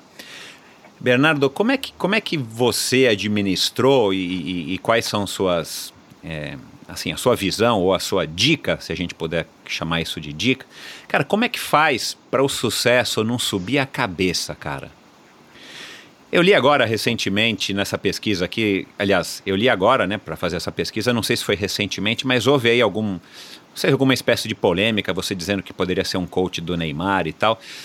A gente não precisa abordar esse assunto particular, mas assim, cara, para dar um exemplo muito prático e do conhecimento de todo mundo, porque eu sei que hoje tem gente aqui nos ouvindo que nem sabe o que é triatlon, né, graças a você, mas cara, chegar qualquer jogador de futebol que a gente percebe já passou por algum tipo de problema e o Neymar infelizmente vem passando, né, por uma série de problemas, como passou o Ronaldinho, o Ronaldinho que está preso, o Ronaldinho Gaúcho, outro Ronaldinho fenômeno. Cara, como é que você administrou isso da sua parte? Porque, cara, você é um cara que, pelo menos a gente vai falar disso aqui também pra frente, você é um cara que muita gente admira, né? Aquela inveja boa é uma admiração. Você é um cara que atingiu sucesso na sua profissão, no que você queria fazer. Como é que você administra esse assédio? Como é que você administra, enfim, as cobranças e não se torna um cara vítima do seu próprio ego? Sabe, aquela que o ego engole o cara e o cara não é mais uma pessoa, é um ego. Como é que você fez pra administrar isso desde a sua primeira vitória, desde os seus primeiros títulos, e uma carreira inteira assim, né, cara? Porque é fácil a gente achar que é o dono do mundo, né? Eu nunca tive esse sucesso que você teve, mas eu faço ideia e a gente ouve, a gente lê, a gente vê no noticiário dia a dia de pessoas, sejam artistas, sejam, enfim, políticos, mas esportistas particularmente. Eu acho assim, primeiro eu tenho a plena consciência de que, primeiro eu nasci numa família de 5 irmãos. Então era assim, era um time, era um bando bacana juntos ali, né? Então você pode ser um pouquinho melhor numa coisa, o outro é um pouco melhor naquilo, o outro é um pouco melhor naquilo, né? E não tem essa coisa do eu, né? Eu escolhi o esporte coletivo, não escolhi, o esporte me escolheu, não sei, acabei caindo no esporte coletivo. E muito claro para mim que você é uma peça naquela engrenagem toda, você é mais um. Se você torna um treinador, de repente o time se torna até um símbolo do time, é o time do Bernardinho. Eu entendi que isso é o time Bernardinho, porque você tem que nominar, né, qualificar o time. Não dá pra você falar o time do Bruninho, Oscadinha, são 12, né, 14 eventualmente. Então, mas assim, eu tinha muito claro para mim de que, enfim, primeiro isso é temporário, né, e eu tenho plena convicção que você estuda e vê as experiências. Né, eu tenho tantos amigos bem-sucedidos em tantas áreas que eu tenho essa inveja boa, essa admiração por essas pessoas. E eles seguem fazendo. É muito interessante porque quando eu, assim, meio que no auge dessas conquistas aí, 2016, Olimpíada no Brasil e tal, um pouco antes disso, quando eu comecei a pedalar, eu morei na Itália, então lá todo mundo pedala, né? Eu me lembro que eu ia na barbearia, o cara tinha uma bicicleta bacana, pegando pendurada lá, ele acaba fechar a barbearia e pedalar, né? Todo mundo é um ciclista, ama o ciclismo. Quando eu comecei a fazer essas pedais, eu fui na Europa, né, algumas vezes, não tantas, mas eu olhava aquelas montanhas e falava assim, cara, a gente é tão pequenininho, né? É quase que um exercício de humildade. Quando eu tô andando ali no pelotão, lá atrás, né? Porque, porra, não, puxa um pouquinho ali, aí eu vou lá 100 metros, 200 metros, eu tenho que ir pra trás, que eu não tô aguentando mais. Eu falo, cara, é um exercício de humildade.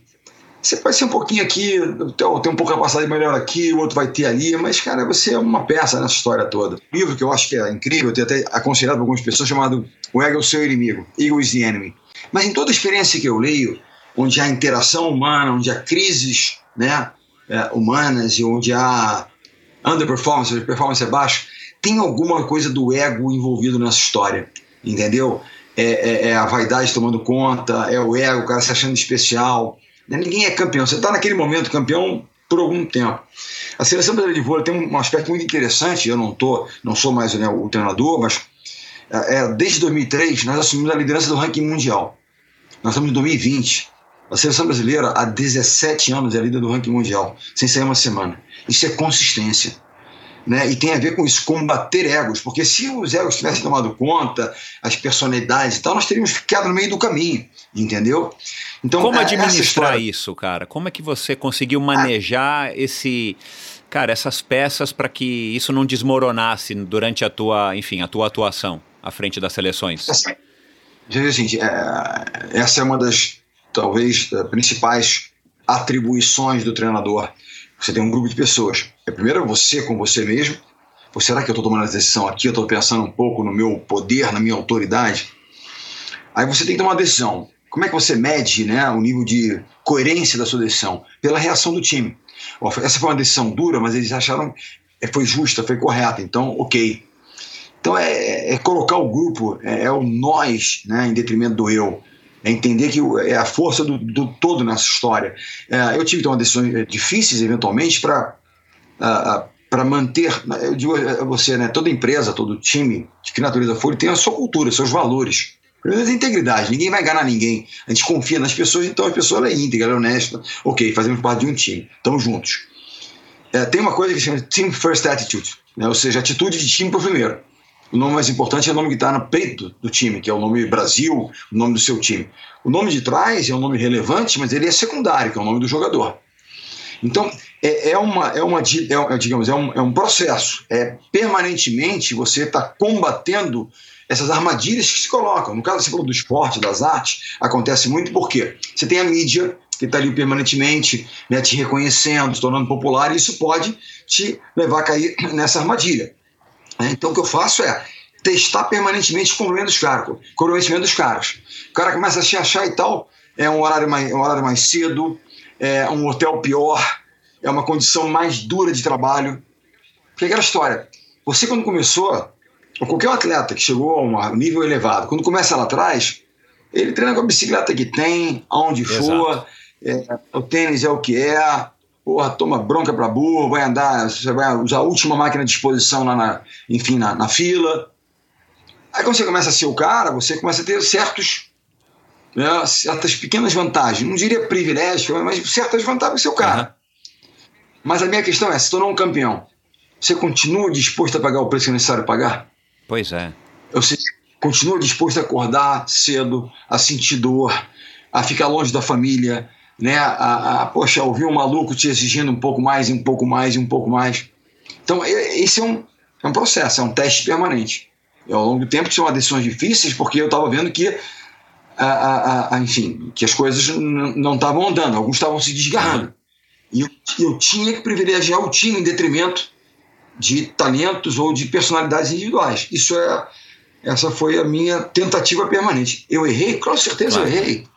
Mas na tentativa de evitar que egos, né, e vaidades se sobrepusessem àquilo que é, na minha opinião, um dos valores mais importantes de qualquer ambiente, que é o time. Ou seja, o time por primeiro. A tua infância... Perdão, pode ir lá. Uhum. Não, você tem noção?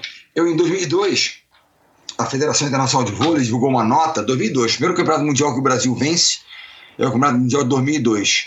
20 anos depois da geração de prata ter conquistado a medalha de prata na Argentina em 82, nós voltamos à Argentina e ganhamos o ouro em 2002 contra, então, Rússia ainda. Era a Rússia, depois...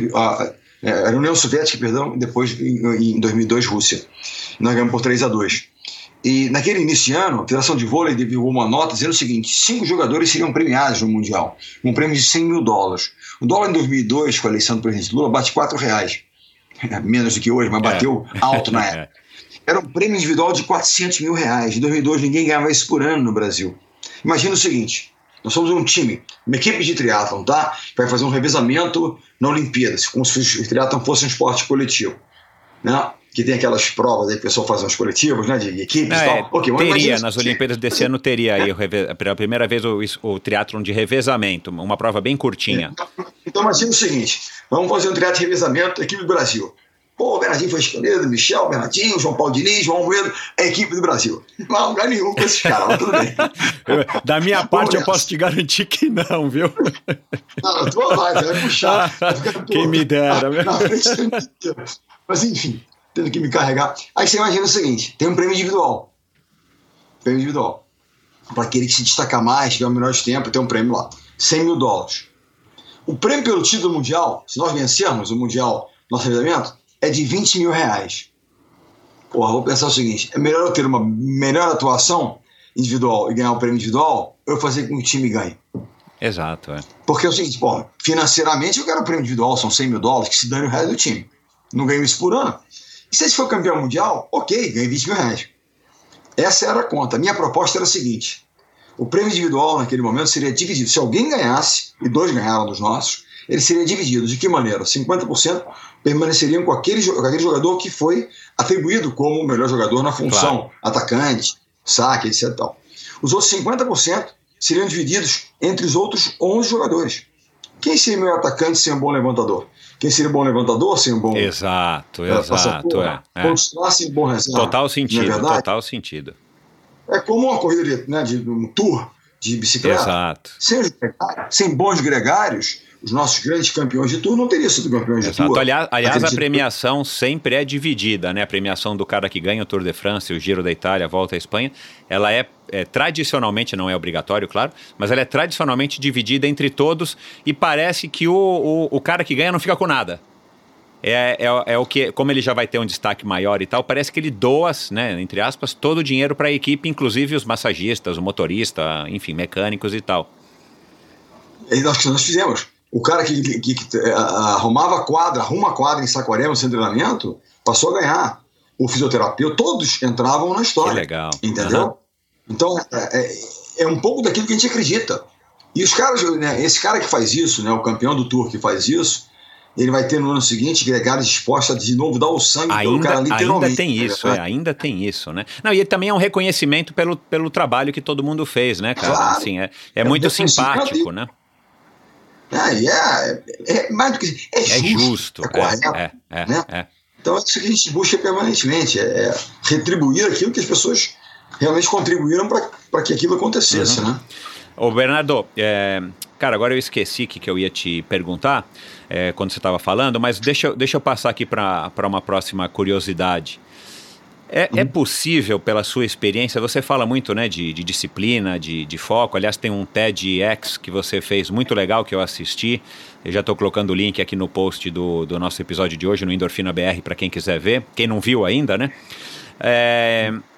Você acha que é possível ensinar um atleta? Porque você pega pessoas que já são formadas, né, no teu caso. Você não pega um garoto de 14, 13 anos, sei lá, igual você fez com o Bruno, que aliás eu tenho curiosidade de saber também dos teus filhos como é que eles são. Mas você não pega um garoto que você ainda consegue moldar, você já pega homens formados, com todas as frustrações, com todas as qualidades e os defeitos que eles têm. É possível ensinar a disciplina... No teu padrão, que eu já entendi qual que é o teu padrão, e aliás eu compactuo disso, porque eu sou um cara que também, não sei, nasci disciplinado, e aprender também a lidar com a frustração, ou na sua concepção, na sua experiência, você já fazia ou conscientemente ou subconscientemente uma pré-seleção, ou você já dizia, cara, esse moleque aqui é bom, mas meu, eu já vi que ele não vai dar certo, ele não tem o pré-requisito que eu acho que tem que ter. A disciplina é um talento, a disciplina e o talento, eles podem, a disciplina e o foco, eles podem superar o talento na sua visão, ou se o cara não tiver disciplina, por melhor que ele jogue, que aí também a gente consegue ver casos emblemáticos do futebol, não entendo muito, né, eu tô falando o que eu leio, não me julguem aqui os boleiros, mas assim, uma coisa que eu ouvi muito, li muito, é a história do Romário, era um cara indisciplinado, igual o Maradona, um cara indisciplinado, um cara que vai pra balada, um cara que vai pra festa, que eu entendo, nós tivemos um triatleta muito famoso que já passou por aqui, que tinha essa característica, ele mesmo disse aqui pra mim, nesse microfone, mas, o cara era o melhor do mundo, né? Mas é um esporte individual, não um esporte em equipe, né? Tinha espaço na tua equipe para um cara indisciplinado, um cara completamente, bagunceiro, para não dizer outra coisa, mas que era um puta de um talento, ou para você disciplina é pré-requisito? Não, eu acho primeiro o seguinte, você perguntar se a disciplina é treinável, ela é treinável. Mesmo para um adulto? Mesmo para um adulto, ela é treinável. Você pode se tornar mais disciplinado em relação a alguma coisa. Pensa num hábito que você não tem, que você gostaria de adquirir. Por exemplo, a leitura, né? Muitas pessoas falam isso. Vamos treinar a disciplina para ler. Todo dia você se dispõe a ler 10 páginas. 10 páginas. Faz um tudo desse. Treinar. Eu, por exemplo, comecei a dar aulas na PUC há 5 semestres atrás, na área de empreendedorismo, liderança empreendedora. E tem sido uma experiência incrível. A molecada chega lá, eu tenho jovens entre 18 e 21 anos, 18, 22 e tal. Essa é a 5ª turma. E uma das coisas, quando eu cheguei lá, eu era um professor meio que assistente, eu não tinha um MBA e tal, não tinha um pós-graduação, então não podia ser o professor-chefe, mas queria estar participando, etc e tal. E eles pegavam o celular o tempo inteiro. E depois de um tempo, falaram, moçada, assim, depois do 2º, 3º semestre, olha, daqui um pacto, vamos treinar. Vocês são capazes de ficar 2 horas sem pegar um celular? É treinar a disciplina. Você consegue fazer? Então você coloca o objetivo e treina, treina, treina. Claro que eu coloco estímulos. Tem uma nota de participação, você pegar o celular, você vai tirar zero na participação. Pá, zero participação. Pô, é um estímulo para você se tornar mais disciplinado. Né? A questão é a seguinte, primeira coisa que eu acho, não rotulem as pessoas. Ah, não, pré-requisito aqui, cara, cada um tem o cada um. Por exemplo, o Romário, eu cheguei a conhecer um pouco, mas o cara muito simpático, eu tive com ele uma, duas, três vezes, assim, em eventos, né, ocasionais. As pessoas falam assim, ele era um cara muito bacana dentro do grupo, né, pensava nos outros, muito querido dentro do grupo, né, onde ele passou. Tinha aquele jeitão dele, que muito mais esse ele compôs um certo personagem, aquele cara carioca, aquele jeitão dele. Mas dizem, na Copa de 94, que ele foi o grande, né, um dos grandes protagonistas, o Brasil vence lá o tetra naquele momento, o Dunga, que era um cara que venceu pela disciplina e não pelo grande talento, era um bom jogador, mas muito disciplinado, ele botou o Romário, nós vamos seguir aqui, naquele momento vai ter que se dedicar, porque você é uma referência para nós, você tem que estar ali e colocar. Então o grupo, ele fechou em torno do cara e o cara fez o que tinha que fazer. Não vai exigir desse cara que ele tenha... Olha só o que acontece. Esse menino, o Romário nasceu com talento para jogar bola. Ele nasceu, ele era um talento. Quando o menino, na escola, o treinador disse, esse cara é um monstro, vem para cá. E já tratava ele de uma forma especial, porque ele sabia que só ganharia as partidas se o Romário estivesse lá. O treinador da base, com ele, tratou da mesma maneira. Ele passa a achar que ele merece um tratamento diferenciado. Uhum. Não é da essência dele ser bom ou ser mal, não é nada disso. É porque a vida tratou de uma forma, entre aspas, especial, porque ele era o cara especial. Entendeu? É então, o tal assim, do reforço positivo, né? Nunca ninguém tratou ele de outra maneira, então o cara segue aí, né? Exatamente. Agora vamos lá, né? Vamos trabalhar isso. Então eu acho assim, é claro que a pessoa, mais do que ser disciplinado ou não, que você vai ajustar aqui e ali, e você vai assim, entender as características de cada um. Né? Ah, por exemplo, almoçado, tá livre hoje. Pô, tem um cara que tá livre, ele vai virar à noite. Tem outro, não, vai dormir no horário legal. Aí não vai entrar nisso, são peculiaridades pessoais. Mas antes de tudo, ele tem que ser um jogador de time, de equipe. Ele sabe que aquela forma dele de ser, não pode condicionar de alguma forma prejudicar o time dele. Seja por um mau exemplo ali dentro, uma postura ruim, quer que seja. Então, assim, no esporte coletivo, essa questão do cara ser bem disciplinado, ela condiciona. Ela incomoda, ela condiciona, ela é nociva, né, à dinâmica do grupo. No individual, ela é nociva à tua performance, apenas. Você vai se ferrar. Mas a responsabilidade é tua e o resultado você que vai ter que aguentar. Então, olha assim, se o cara tiver uma postura ali dentro, que seja uma postura adequada, correta, e ele dar o que ele pode dar, você tem que entender também o seguinte, eu não posso exigir, né, 100 de um jogador com 18 anos e 100 de um jogador com 35 anos. Na verdade, aquilo para mim vai ser, ele vai dar 100% daquilo que ele tem para dar e pode dar, que é diferente do menino que está chegando aqui aos 18, 17 anos, e que eu peguei vários, né? E tem que alinhar. Então assim, cara, eu tive assim diversos processos de tentativa de ajuste, tive sucesso em alguns, não tanto em outros, mas eu vejo que de um modo geral, né, aquela história, né, a palavra ela inspira, mas o exemplo ele arrasta. Nosso exemplo do dia a dia e a forma como que nós conduzimos o nosso trabalho, acho que ele estimulou as pessoas. Vou contar um caso aqui interessante do Nauber. O Nauber foi nosso capitão em 2004. Nauber, como a mãe quer que eu chame, portanto, ela que deu o nome é Nauber. E ele, que, aliás, acho que ele pedala, não pedala? Exato, ele pedala. E a esposa da Amanda ali, que foi atriz e tal, uma menina, pô, fantástica, ela faz triatlon, vai fazer. Ela ia fazer o meio de Florianópolis, agora que fez diabo, vai fazer. Que legal. Né, já treinei um pouquinho com ela aqui com Orla, daí já pedalei com o Nauber também, que é uma fera, né? Forte, de perna para burro, um cara, né? Um atleta de alto nível, muito, muito bom. Ele tinha uma dificuldade para acordar cedo. Quando eu marcava um treino às 7 da manhã, ele queria morrer e queria me matar. Eu já acordo às 4 muitas vezes para pedalar. Eu falo, cara, não, mas aprendi muito, ele brinca dizendo isso. Ou seja, depende do propósito. Assim, eu digo para você o seguinte, se nós tivéssemos um propósito, né, um objetivo maior, um propósito maior, nós vamos ser menos disciplinados. O que nos move a sermos mais resilientes, disciplinados, é que a gente tem um objetivo maior lá na frente. Tem alguma coisa que nos move, não é só o levantar no dia de manhã, ou fazer aquela série a mais, que você não aguenta mais. Não, é algo a mais, né, algo maior, algo para você mais importante, que toca o coração, que está lá na frente, que te faz fazer aquilo. Então eu acho que tem a pessoa, primeiro, que ela tem que querer. Tem esse desejo? Isso é um pré-requisito. Querer estar, querer pagar o preço. Então, se vai suplantar o talento, eu acho que como consistência, né, eu acho que a disciplina, a determinação, a garra e tal, ela vai espantar o talento. O talento, ele pode eventualmente, um momento, ele vai, pum, ganha. Mas se ele não tiver os outros componentes, aquele que for disciplinado, ele vai ao longo do tempo se tornar, né, mais bem sucedido. Né, o Greed, que é aquele livro da Angela, que é chamado Garra, foi traduzido, é um livro sobre isso. Né, não são os mais talentosos. É claro que quem quer mais, né? No final da história, quem coloca foco naquilo e tem muita determinação para buscar é o que vai conseguir. Eu acredito nisso. De forma alguma, estou aqui dispensando talento. Não, quero muitos talentosos conosco. Mas eu acho que para falar de consistência, de longo prazo, de vitórias, né, de êxitos consistentes, sem esses elementos, nada feito.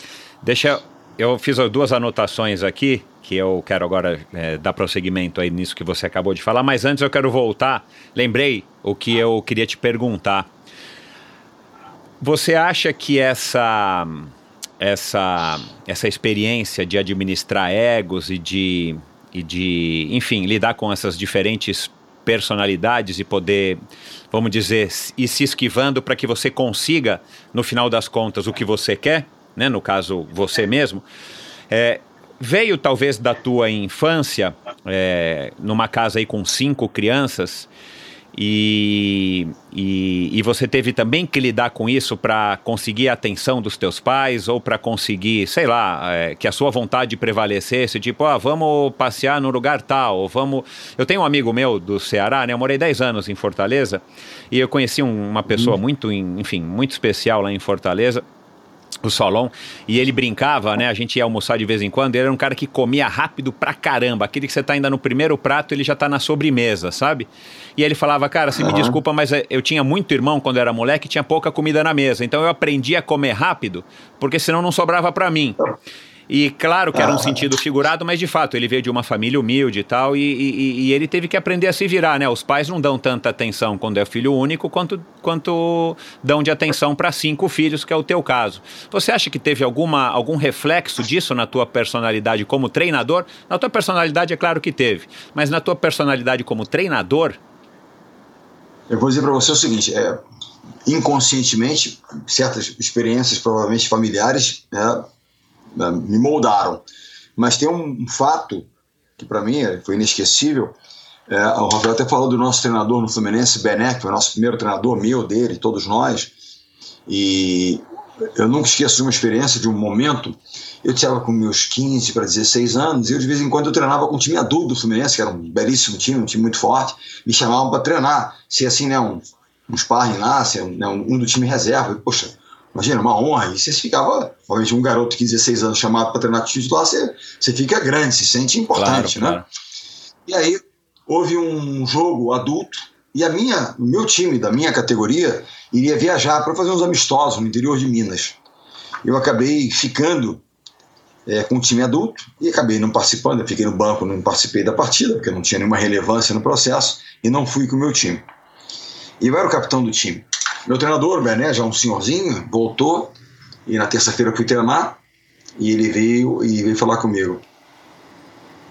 Você não vai ser o capitão restante da temporada, porque você decepcionou e deixou na mão o seu time. Porque você se deu importância demais, imaginando que você já era um adulto, que você já era um cara que tinha, né, uma posição diferente e tal, e você não tem isso.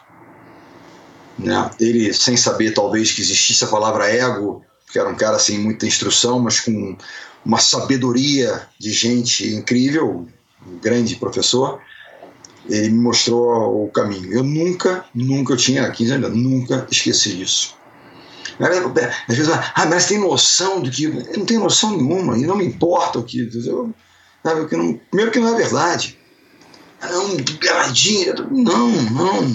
Às vezes pessoas como é que se diz, elas veem em mim, ou né, como é que se diz, elas personalizam em mim uma coisa assim de, vai ser o cara que vai... Não tem capacidade para isso, né? Tipo, falando com o João Moeda, né, chegaram a pensar em eu me candidatar pelo Novo ao governo do Rio, e até presidente houve numa reunião do João, antes do João assumir essa responsabilidade de levar o Novo, como ele contou aqui no episódio. Eu falei, não tenho capacidade para isso, eu dizia para as pessoas. Não, mas você é um líder, tal. Eu não me vejo dessa maneira. Eu acho que tenho algumas competências, tenho muita vontade de fazer. Se eu tiver que ir em algum lugar, eu vou fazer o meu melhor, eu vou dar o sangue por aquilo. Uma coisa vocês vão fazer o seguinte: eu não sei o que eu vou fazer, mas que eu vou trabalhar muito onde quer que eu esteja, eu vou. Agora, se eu vou ter que a passagem entregar. Então eu dizia isso e as pessoas ficavam me olhando meio assustadas, mas é sincero. Uhum. Entendeu? É sincero. Uhum. Eu digo o seguinte. Tem muita gente mais talentosa do que eu. Aprendi com tanta gente talentosa, mesmo treinadores. Mas trabalhar mais do que eu não trabalharam, não. Trabalharam igual, mais do que você. Eu tenho uma cena, nós perdemos uma semifinal olímpica com o time feminino para Cuba 3-2. Aquela choradeira das meninas, decepção. E 48 horas depois, menos do que isso, nós teríamos a medalha de prata contra a Rússia. Um jogo duríssimo seria, né? E acabou sendo, nós ganhamos 3-2. Quando o meu assistente técnico chegou no quarto, que a gente, né, dividia nós apartamentos no quarto, eu estava já na frente da televisão vendo vídeos da Rússia, que nós íamos jogar no dia depois. Ele falou, cara, mas tá maluco? Eu falei, não, isso aqui já foi. Eu tenho que pensar no próximo, senão vai sair daqui sem medalha nenhuma.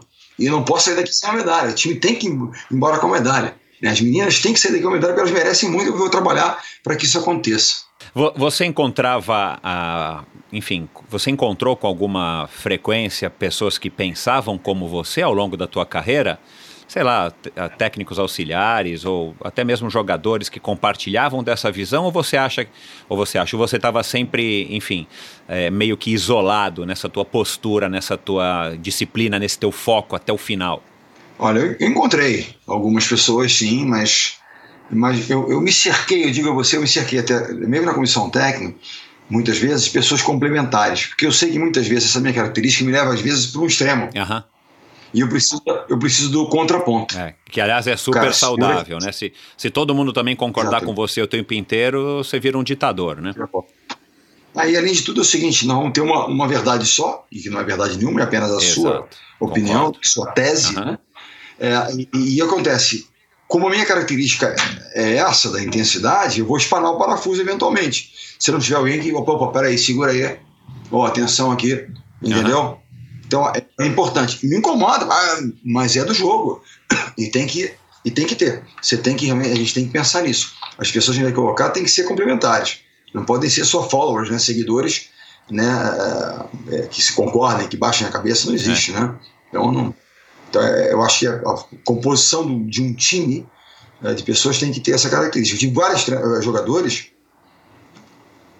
com essa característica de esporte. Por exemplo, o Serginho Escadinha, que é uma figura espetacular, nascido em Pirituba, em São Paulo. Cara, é um menino que venceu pela necessidade. É aquele garoto que vence pela fome. Eu quero transformar a vida da minha família. O que tivesse que fazer, a hora que fosse, né, tentasse que fosse, ele estava disposto a fazer. E eu confesso a você que ele jogou a Olimpíada de 2016 com 40 anos. Né? E eu tentei, no ciclo 2013, 2016, substituí-lo. Eu não conseguia. Ou seja, para jogar as Olimpíadas do Rio, com todas as demandas, pressões que uma Olimpíada em casa trariam, eu precisaria de um outro líder, além do Bruno, que se tornou um líder daquela geração, mas de um outro cara como Escada. Uhum. Entendeu? Eu chamei de volta e ele, né, como bom soldado que era, falou, general, tô aí. Ele me chama de patrão, né? Brincadeira, desde que ele chegou à seleção, talvez pela sua origem humilde, em tom de brincadeira ou não, ele me chamava de patrão. Desde então, e várias pessoas me chamam de patrão, assim, brincando, sim. Obviamente, tá? Mas tipo, e eu brincava dizendo que eu tinha vários apelidos na seleção. E ele me chamava de patrão. Gustavo, um ruivão grandão, que é um dos caras assim mais determinados, disciplinados, um cara assim moldado pelo trabalho, um cara realmente do sul, do interior do sul, de origem europeia, né? Um cara realmente, ele me chamava de professor até hoje, professor, mas tal.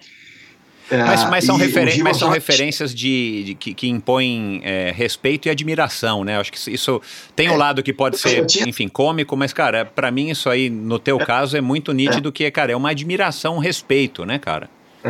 A gente tinha, e a relação era, então era patrão, era professor, era chefe, era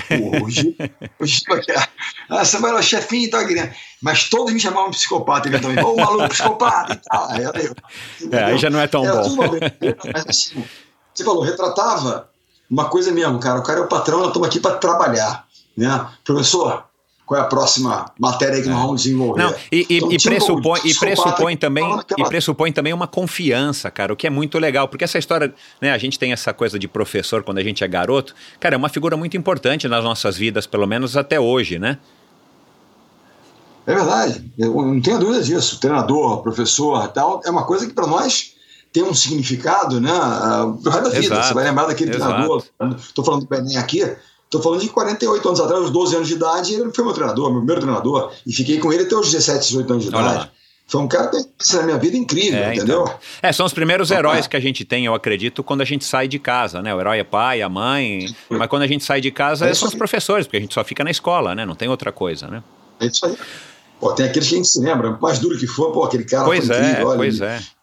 Me estimulou a fazer isso, me estimulou a fazer aquilo, incrível. Ô Bernardo, você falou, né, quando a gente estava falando de foco, disciplina, que você falou, o mais importante é o cara querer estar aqui, né? O cara, quanto o cara quer, é mais importante do que qualquer coisa.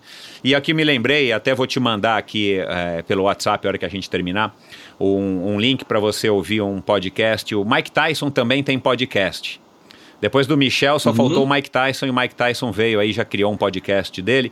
E ele entrevistou, é um podcast também de bate-papo, de conversas, de entrevista, e ele entrevistou o William Shatner, que é aquele ator que ficou conhecido como Capitão Kirk do Enterprise. E é um cara super inteligente, o William Shatner e tal, e é legal porque no meio do episódio, o William Shatner acaba sendo o entrevistador, porque ele tem muitas curiosidades a respeito do Mike Tyson. E, cara, uma das coisas que mais me chamou a atenção, e eu convido aí ao ouvinte também para ouvir, quem entende inglês, é que a certa altura o William Shatner pergunta para ele o que ele queria a hora que ele subia, o que ele pensava a hora que ele subia no ringue, claro, nos tempos áureos, né? Para quem teve a possibilidade de acompanhar, independente de gostar ou não de boxe, como atleta, na minha opinião, o Mike Tyson tem muito exemplo aí a dar nessa questão de garra, determinação e foco. E aí o Mike Tyson falou, cara, daquele jeito dele, né, um cara um tanto quanto rústico e com uma dicção péssima, coitado, ele falou, cara, eu queria matar o cara que estava ali na frente. Pra mim, na minha cabeça, eu queria matar. Claro, ele não queria matar literalmente, era figuradamente, mas enfim, o trabalho que o Cus D'Amato, que foi o grande técnico dele, e a história do Mike Tyson de vida, levaram ele a agir dessa maneira, né? Se ele entrava numa briga, ele tinha que matar o cara, porque se ele não matasse, o cara ia depois catar ele lá e dar uma facada pelas costas, né? Isso na infância dele como uma espécie de delinquente. E isso me chamou muito a atenção, porque é mais ou menos isso que você falou. O Mike Tyson queria muito aquilo, né? Por razões X, ele queria muito aquilo. E faz alguns episódios eu recebi aqui, tô na época aqui na temporada dos melhores técnicos do mundo, né? Cada um na sua modalidade. Recebi o melhor técnico de triatlon do mundo, o australiano Brad Sutton, que é uma figura polêmica, mas sem dúvida nenhuma em termos de título, ele é o cara com a maior quantidade de títulos de todas as modalidades do triatlon até hoje. E ele diz isso, ele falou assim, cara, eu perguntei, como é que você seleciona os atletas para você treinar? Porque muita gente procura o cara, ele dá treino também para amadores, né, tem um grupo e tal, montou uma empresa, né, mas ele particularmente é um cara que dá bastante foco no atleta profissional, porque é da onde vem o grande sustento dele. Ele falou, cara, o que eu recebo de pessoas me procurando, se eu tivesse que atender a todos, só porque vão me pagar, eu não daria conta. Então o que ele faz? Ele cria uma barreira natural, ele diz que deleta os e-mails, que ele apaga, que ele não atende, até a hora que o cara não para de encher o saco dele, ele falou isso literalmente, e aí ele fala, bom, minimamente esse cara sabe onde ele quer, ou que ele está dizendo, eu já vejo que esse cara tem interessado em treinar comigo, né? E aí depois ele acaba, claro, conversando com a pessoa e vai ver se vai dar treino para ele ou não. E aí eu fiz essa mesma pergunta que eu vou fazer agora para você, fiz para ele. Já passou por você algum atleta que você considerasse perfeito? Não precisa dizer nomes nem nada. Mas assim, ou mais próximo da perfeição, se você pudesse replicar aquele atleta para todas as seleções que você treinou, para todos os jogadores que você que passaram pelas suas equipes, ou mais perto da perfeição. E o que esse atleta tinha que você considerava como, na sua opinião, o mais próximo da perfeição, o mais perfeito possível? Cara, assim, eu tive a oportunidade como atleta de conviver com atletas excepcionais, talentosíssimos, fisicamente muito bem dotados, cada um, né, com a sua peculiaridade, com a sua grande força aqui ou ali. E como treinador, seleções femininas 7 anos, masculinas 16 anos, seleção masculina. É, assim, muita gente de muito talento, de muita... Porra, e de personalidades bacanas. Mas tem uma coisa assim que eu acho que é que pra mim, se eu pudesse escolher, né? Claro que você tem uma combinação de coisas, seria ideal, o talento de um associado à postura de disciplina do outro, né? Mas aí seria a combinação ideal, né? Você não... Seria, daqui a algum tempo, talvez as pessoas com as suas seleções genéticas e tal consigam fazer, né? Mas no momento, assim, ó, acho que tem uma coisa que ela é única e fundamental, né? Que tem a ver, assim, no caso do nosso esporte, né? Se eu pensava no triatlon, imagino eu, é aquele cara que tem uma resiliência em relação à, né, a dor, ao sacrifício, e a disciplina daquela rotina dura e tal. Esse cara, se ele tem isso, né, o primeiro teste, né, do grande treinador australiano, ele fala isso, o cara tem que ter essa vontade de determinação que esse cara tem. Então, no caso do vôlei, eu acho que tem uma coisa assim de, primeiro, ele tem um bom talento. Se chegar no top lá, se não tiver nenhum talento, não existe. Então tem um talento, ok, quanto maior, ok, melhor, pode ajudar. Mas ele tem que ter esse que eu chamo de people skill, né, da coisa de pessoa, de, assim, ele tem um jogador de time, tem que botar aquela qualidade dele à disposição do time. Fazer o time ganhar é a coisa mais importante. Ser o melhor jogador é a coisa menos relevante. É pensar no coletivo. Cara, isso é um aspecto, né? O outro é o seguinte, e como é que você faz isso como um líder dentro do grupo, que você tem que ter, ou essa pessoa que seria um jogador ideal para você ter em qualquer seleção. Qualquer seleção que eu vou levar esse cara, que esse cara para mim é dando exemplo, é fazendo a coisa certa, se posicionando, né? Cara, eu falo assim, eu hoje posso falar, eu acho que ele não vai ouvir o Endorfina, ainda que é o meu filho, mas eu falo pelo seguinte, não é porque é meu filho. Ele tem uma, assim, ele agora está na Itália, está lá ainda, não foi liberado pelo time. Acredito, se quiser, estão lá ainda em quarentena e treinando em casa, né, dentro do possível. E agora com a time da Olimpíada, acho que eles vão segurar ele mais tempo, porque o campeonato pode voltar, sei lá, em junho, quando quer que seja. Mas ok. Mas ele deu uma entrevista recentemente, perguntaram, ele ganhou, porque quais são os campeonatos? Tem o campeonato de seleção, seleções mundiais, né, seleções nacionais, Brasil e tal. O mais importante é a Olimpíada, depois Mundial, depois Copa do Mundo, depois Ligas Mundiais, que acontece a cada ano, Pan-Americana, tal. Ele ganhou pelo menos uma de cada uma dessas competições. Como clube, você tem o campeonato nacional, brasileiro, o italiano, que é a Liga Italiana, a Superliga aqui no Brasil, depois você tem o continental, na Itália, a Champions League, que você tem o Sul-Americano de clubes, e isso seria o Mundial de clubes, que é os principais, né, da Europa, junto. Ele ganhou pelo menos uma vez de cada um. Se tornou, por número de títulos dito, né, o maior campeão, o único que tem todos os títulos. Se perguntar se ele é o mais talentoso, tá, assim, não está nem nos top 100 da história do voleibol brasileiro. Não está nem. Mas ele desenvolveu uma capacidade de lidar com isso, de trabalhar, de fazer, de ser um jogador de time de tal ordem, né, na Copa do Mundo ano passado. O levantador italiano ganhou o melhor levantador, americano, perdão, ganhou o melhor levantador. O Brasil foi campeão. Uhum. E ele é o capitão do Brasil. Aí o Christensen, que é o levantador italiano, americano, chegou o Bruno, quando ganhou o prêmio, passou pelo Bruno e falou: Bruno, devia ser teu esse troféu. Ele falou: cara, Mika, que é o apelido do americano, se preocupa não. Eu não vim aqui para ganhar esse troféu. Eu vim aqui para levantar aquele troféu. Ele levantou, mostrou a Copa do Mundo que estava lá. Que e agora entrevistado aqui no Brasil, perguntaram: Bruno, você é um dos maiores levantadores e tal? Eu falei: olha, nunca você... E com justiça, comparado entre os mais talentosos da história do voleibol brasileiro, mundial, nunca. E é justo que não seja. Mas a minha missão não é ser o melhor levantador, não é ser é fazer com que o time ganhe. Exato. É colocar a minha capacidade à disposição do time. É o que o Serginho fez. Olha a função do líbero. O líbero não faz ponto nenhum, né? O líbero é aquele cara que fica ali atrás tomando pancada, no passe, na defesa e tal. Mas é fazer o time ganhar, dar as condições para que alguém faça a coisa acontecer. Eu diria que, se eu pudesse escolher, em qualquer time que eu tivesse, eles estando em boas condições, esses dois caras estariam ali. Aí pegar um talento do Giba com a velocidade dele, um talento do Ricardinho, a eficiência do Gustavo no bloqueio, tanta gente excepcional e bacana e espetacular que eu tive a condição de trabalhar, mas eu acho que esses skills, essas características são tão importantes para o êxito de qualquer projeto. Esquece um pouquinho o vôlei e pensa numa empresa, né? que você montou. Quem é que você quer ter do seu lado ali? Verdade. Que tipo de característica ele tem que ter? É o melhor ou é o certo? Aquele que realmente, para aquilo ali, vai fazer. Né? Eu costumo dizer o seguinte: você contrata alguém para sua empresa, para o seu time. Contratei um cara, o cara, meu irmão, é o melhor levantador do mundo, o cara ataca como ninguém, etc e tal. Ok, daqui a um tempo eu vou cortar o cara. Cortou o cara, mandou o cara para a empresa, que era um cara ótimo. Você contratou o cara pelo hard skill dele, tecnicamente, quando ele era bom. Você manda de modo geral o cara embora, por quê? O cara não se comunica bem com ninguém, não tem empatia, é egoísta, não é disciplinado, e aquela você acaba desistindo do cara. Mas não é pelo hard skill, pelo soft skill, que eu chamo de people skill, ou seja, essa coisa de quanto ele ali funciona e faz com que a coisa aconteça, entendeu? É uma história que a gente quer é ser campeão, no sentido de ter os melhores. Isso para mim é preponderante na montagem de um projeto. Não, muito. É o com quem. Nós vamos fazer aqui um negócio. Com quem nós vamos? Primeira pergunta que a gente faz. Depois a gente fala como é que é, não vai ser, mas com quem? Bernardo, você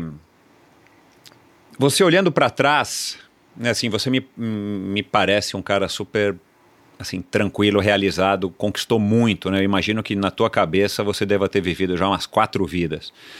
Você olha para trás, você vê o teu legado, você vê os teus títulos, essa escola, vamos dizer assim, que você acabou formando dentro do vôlei e agora mais recentemente, ou pelo menos nos últimos X anos, também fazendo palestra, escrevendo livros e tal, sendo consultor de empresas. Você acha que faltou alguma coisa? Faltou alguma conquista na tua carreira? Ou você acha que já chegou aí no topo e agora você está, vamos dizer assim, do ponto de vista dessa fome, né, dessa coisa de ir atrás, você está mais tranquilo também em decorrência, enfim, né, do passar dos anos e tudo mais? Cara, assim, quando às vezes as pessoas falam, fazem um apanhado de títulos, isso aqui, aquilo, outro, assim, eu não olho muito para isso, eu não tenho... Até assim, as medalhas estão organizadas, que a Fernanda organizou, eu não tenho... eu estou sempre olhando para o meu próximo objetivo, fazer um meio Ironman, é uma coisa dificilíssima para mim e tal, e eu quero trabalhar e fazer, montando um novo time, acabou a Superliga, foi suspensa agora, como é que a gente faz, não faz, negociando, tentando arrumar patrocínio. Hoje eu fico até constrangido de buscar algum patrocinador e alguém, porque nós estamos aí buscando, lutando pela sobrevivência, primeiro de saúde, mas também das empresas que estão vendo esse momento todo. Então, eu digo assim, eu não consigo, e não tenho essa característica de olhar para trás e falar, olha que bacana, construiu, não, quero continuar fazendo. Ontem tive um call com o CEO de uma empresa que a gente faz um trabalho, de vez em quando estamos juntos, fazemos um trabalho juntos, e aí pensando em como fazer, como é que tem que fazer ou não, vai ter que cortar gente, não vai ter. Então eu digo a você, eu não sei até quando, não, mas eu continuo sendo movido pelo próximo desafio. E há tantos ainda na minha...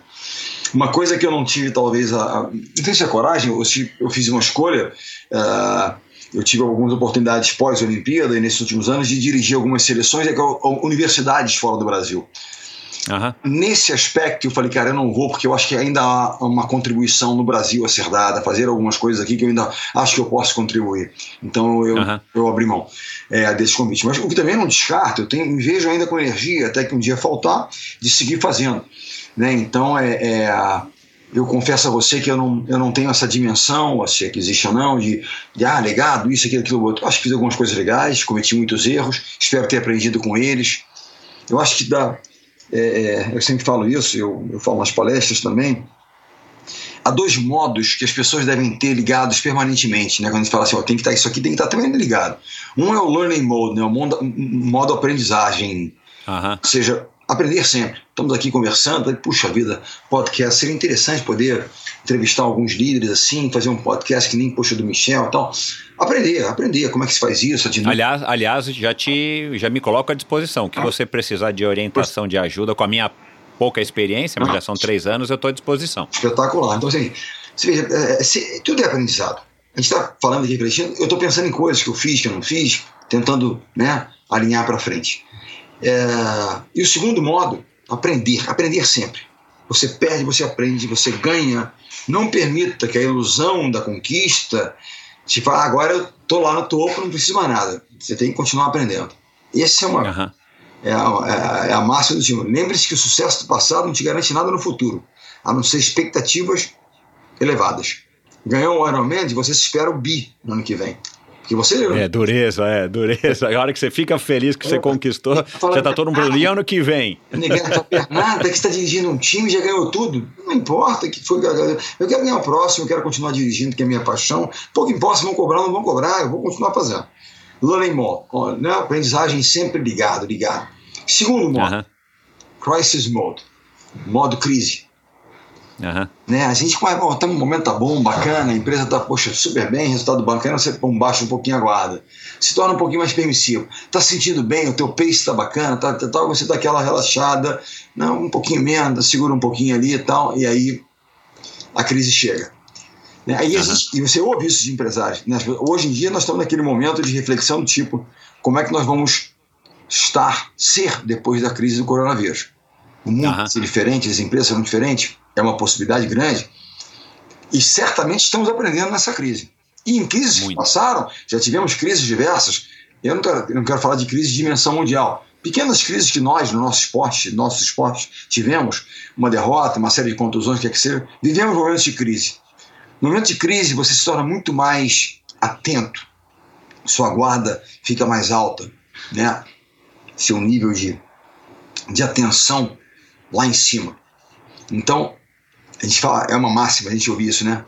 Poxa, a crise me ensinou muito. Né? Por que a gente tem que esperar a crise para a gente aprender? Exato, cara, exato. Entendeu? Então, eu digo isso. Mantenha, de uma certa forma, um modo crise, né, permanente. Por que a gente tem que, agora que a gente aprendeu, que a gente tem que higienizar as mãos permanentemente, sempre? Né? Por que a gente não fazia isso antes? Sabíamos que é porque não havia crise. Esse alerta não estava ligado. Tudo bem, crise dessa dimensão vai te trazer coisas que você jamais pensaria. Mas nas pequenas coisas, às vezes... Eu vi de um empresário recentemente, nós recebemos um investimento, a gente contratou muito e não contratamos bem. Por quê? Porque estavam com caixa cheio. Baixo. Não, caixa cheio, tá. Zero.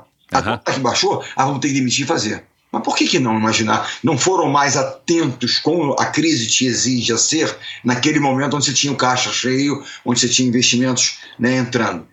Entendeu? Essa é a minha consideração a respeito disso. Tá. Cara, para dar seguimento nesse raciocínio, esse teu crisis mode aí, essa tua constante busca por estar sempre, né, desenvolvendo suas habilidades e tal, e aprendendo isso, é um jeito que você mesmo deve se cobrar bastante. E eu acredito que isso, né, muitas vezes nas suas relações com as pessoas ou com algumas pessoas, né, e você disse aqui no começo que o teu lance é se relacionar com as pessoas, você curte isso, enfim, é uma coisa que te dá prazer, deve ter muitas vezes, ou em algumas vezes, ter cobrado um preço talvez muito alto que você não conseguiu pagar, né? Enfim, se distanciou, se desentendeu com algumas pessoas, não conseguiu se aproximar de pessoas que você acha que daria. Qual é o pior efeito colateral de ser uma pessoa como o Bernardo é?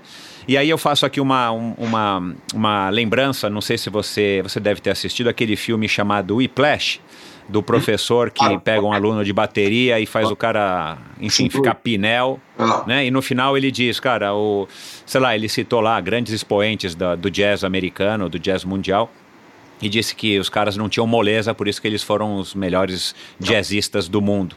Você teve situações dessa na tua vida que esse teu jeito acabou te prejudicando, um efeito ruim de ser tão bom no que você faz? Tão exigente? Eu acho assim, mas em relação a mim mesmo, muitas vezes eu fiquei mal por gerar uma expectativa e querer, e a coisa não era real, né? Mas assim, eu aprendizado. Você vê um filme daquele, bate em mim, eu falo, cara, né? Eu me cerco de pessoas que não são exatamente como eu, nem para isso, porque eu não posso cair nessa armadilha de que não há limites para isso, né? Nós não estamos lidando com máquinas, não estamos lidando com uma máquina de, né, nadar, pedalar e correr, nem de treinar 6 horas de voleibol por dia. Estou lidando com gente que tem outros interesses, que tem outras preocupações, que tem sentimentos, que tem dores, que tem uma série de coisas, que são atletas, né? não são máquinas de produzir pontos, são atletas de alto rendimento que serão exigidos. Então, assim, ao mesmo tempo que eu tenho esse lado, e às vezes eu venho e tal, e o que eu faço? Assim, uma das... Né, volta um pouquinho, né, para você mesmo, olha e fala assim, cara,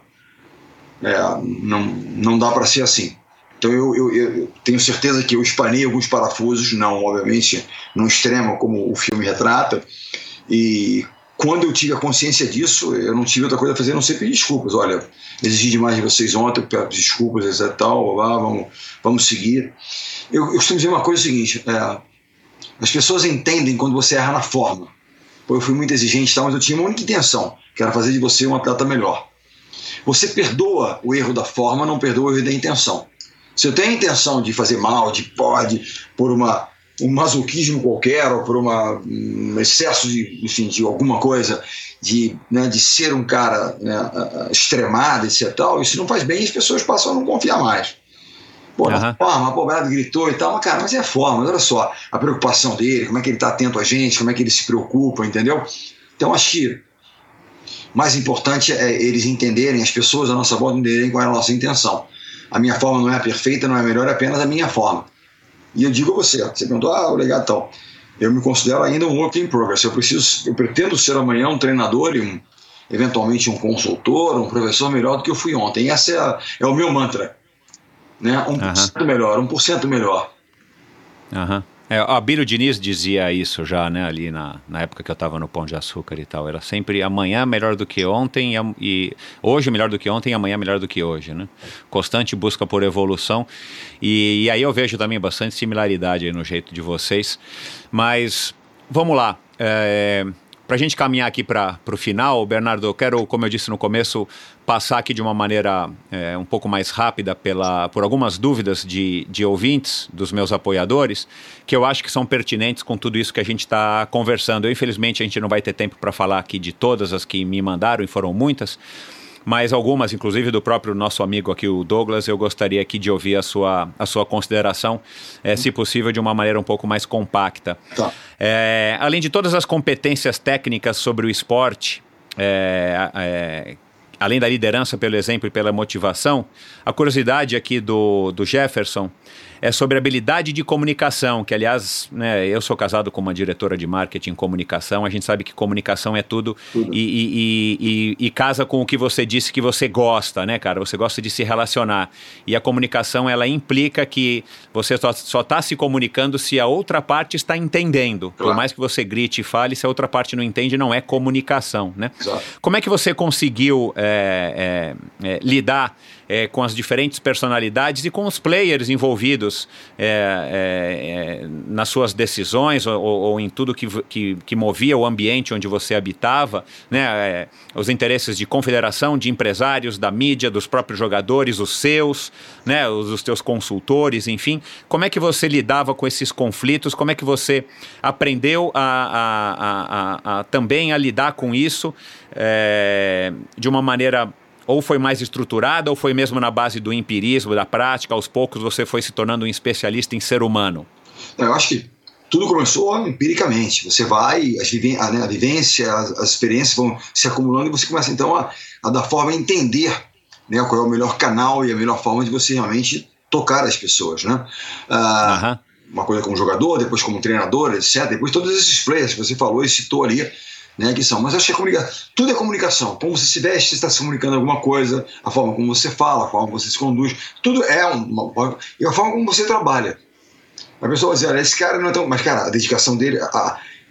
que eu dizia sempre isso? Eu não sei se nós seremos admirados porque nós vencemos, mas sei que nós seremos admirados porque a gente é uma seleção, um grupo de pessoas que demonstrou seriedade no trabalho, comprometimento com as nossas metas. Isso a gente passou para as pessoas. Estamos comunicando, às vezes sem falar, mas com aquilo que a gente demonstra no nosso dia a dia.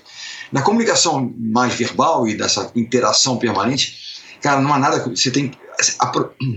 A proximidade, conhecer as pessoas. Né? A proximidade é muito importante. Você perde uma partida, acaba uma prova, dá um triatlo, eu sou seu treinador, você acabou lá, mexeu mal, não deu certo, furou pneu, voltou, enfim, não deu certo. Eu às vezes não sei o que eu vou te dizer, naquele momento ali eu também estou frustrado, Mas o fato de eu estar ali ao seu lado, no dia seguinte eu vou levantar e falar, Michel, vamos treinar isso, vamos treinar aquilo, vamos melhorar aqui. Você vai falar, cara, ele não me diz muita coisa, mas ele está do meu lado. Você está comunicando a ele, mostrando a ele a sua preocupação com ele. Então acho que, no caso, eu como seu treinador estaria demonstrando isso a você, sem às vezes saber o que dizer. É claro que se você começa a, digamos, a entender um pouco mais, a desenvolver capacidade de saber o que dizer nos momentos de maior dificuldade, né? E também nos momentos de glória, para que você ponha de novo, reconecte um pouco o fio terra, né?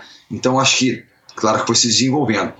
A comunicação, cara, é algo que tem que ser trabalhado também e entendido como algo muito importante. As pessoas né, têm que entender, ouvir e entender aquilo que é a sua mensagem, né? Não é aquilo que você fala, mas como é que eles percebem aquilo do lado de lá. Não fala de gritar ou não gritar, é a forma. Eles estão entendendo a mensagem, o dia a dia, está dando eles o suporte para que eles possam, né, entender aquilo que está sendo passado, aquilo que está sendo pedido. Então, desenvolva a comunicação. Comunicação e empatia são dois aspectos muito importantes para lidar e liderar equipes.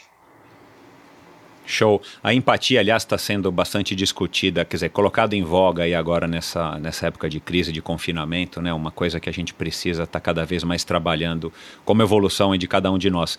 Mas vamos lá. O Marcelo fez aqui um questionamento super legal. Marcelo Sintra, que é o fundador do Mosqueteiros do Esporte, um site aí de financiamento, patrocínio coletivo de atletas. Olha que coisa legal que o Marcelo criou.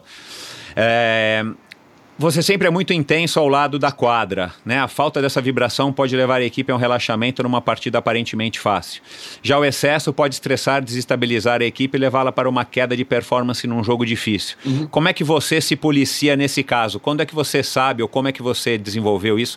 A hora de dar uma acalmada nos seus ânimos, nos seus sinais, na sua comunicação com gestos e bocas e arrancadas de cabelo, para que você também não estresse a equipe ainda mais, principalmente, claro, nos momentos mais difíceis de uma partida. Olha, assim, ao longo do tempo, né, treinando e observando reações, pode ter certeza que as minhas reações serão muito mais, né, enérgicas e impetuosas em momentos de, entre aspas, de um certo conforto que leva a um certo relaxamento, que no momento de tensão. De modo geral, nesses momentos, é um tie-break, é uma decisão de 1-7, se olhar, é uma informação pontual, é uma fala, muito menos, né, digamos assim, acalorada a reação. Então é algo importante, é um momento que você não pode, não é para você acender nenhum tipo de fagulha, porque vai explodir, a tensão já é tão alta, né, que você tem que trabalhar isso, de se manter ali. Agora, uma coisa que é importante, que muitas vezes as pessoas, muitas das coisas que as pessoas veem em casa, na televisão, os jogadores não veem na quadra. Fica uma câmera voltada para mim, eu estou ali fazendo, as pessoas estão lá focadas, aqui eu dou uma reação qualquer de extravasar algum momento ali, que eles não estão vendo lá. Na comunicação com eles, em alguns momentos, tal, eles, né? Então, agora, óbvio que em momentos, e também, eu volto a dizer, o ideal é esse, e eu acho que em muitos momentos eu consigo. Em outros, eventualmente, sangue sobe, eu me perco, e aí eu vejo que eu errei, e eu saio frustrado de não ter conseguido ser a luz que deveria ter sido naquele momento de definição, de dificuldade, entendeu? E aí eu tenho que melhorar, eu tenho que melhorar. Eu hoje, por exemplo, pouco tempo para cá, eu comecei a meditar. Ah, que legal. Eu ia abordar esse assunto mais pra frente. Bacana, cara. Isso tá te ajudando? Muito, muito, muito. Cara, é assim... Dá uma acalmada nos pensamentos. Exatamente. Te dá uma focada, uma acalmada no pensamento, uma lucidez em algumas coisas. É muito, muito interessante. Tenho praticado, né? Não é algo trivial pra mim. Praticado diariamente, entendeu? E tenho feito muito, muito bem. Fiz um curso com uma pessoa que veio em casa, o André Alquinde. Ficou comigo 7 sessões presenciais, me explicando, falando, treinando comigo, nossa respiração, do mantra, etc e tal. Tem sido uma experiência, eu aconselho, tem até um livro muito interessante, chama 10% Mais Feliz, vale a pena ser lido para as pessoas que têm interesse. Que legal. 10% Mais Feliz, bem legal. Bacana, vou colocar a dica aqui no post. Cara, aí o nosso amigo Douglas Rocha, né, que trabalha na L'Oréal, está lá em Nova York agora, em New Jersey. Você já conquistou tanta coisa, e já trouxe tanto orgulho, né, pro Brasil, já venceu tanto. Quem seria um outro treinador ou personalidade ou pessoa, não precisa nem ser personalidade, ele diz, com uma trajetória também vitoriosa e de sucesso, similar à sua, que você admira e que eventualmente, né, numa situação aí impossível, se você pudesse, você gostaria de ter vivido ou viver na pele dele? Rapaz, eu tenho aqui uma biblioteca repleta de livros de mais diversos tipos. Tem no tema do esporte, eu tenho centenas de livros, né? Mas tem até o livro que eu peguei emprestado de um amigo que é também aluno do Walter Tusch, que faz pedala, faz triatlo. Claro, que fala sobre aquela final memorável do Scott, como é que chama dos dois? Iron War, Dave Scott e Mark Allen. Cara, assim, que coisa espetacular, né? Mas enfim, tem o diverso.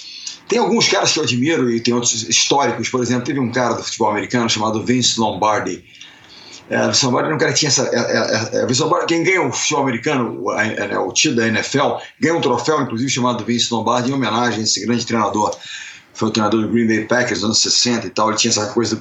Tem um livro chamado When Pride Still Mattered, Quando o Orgulho Ainda Contava, que fala um pouco da história desse cara, um cara assim, duro e tal, mas um grande treinador. Tem uma passagem, um livro de um atleta dele que se refere a ele, que ele fala assim, o atleta se referindo a Coach Lombardi, ele fala, na maior parte da temporada, nós odiávamos o nosso treinador, que era muito duro, exigente, era dor, era treinamento, sofrimento. Em alguns momentos, nós amávamos o nosso treinador, porque ele dava suporte, ele era compreensivo.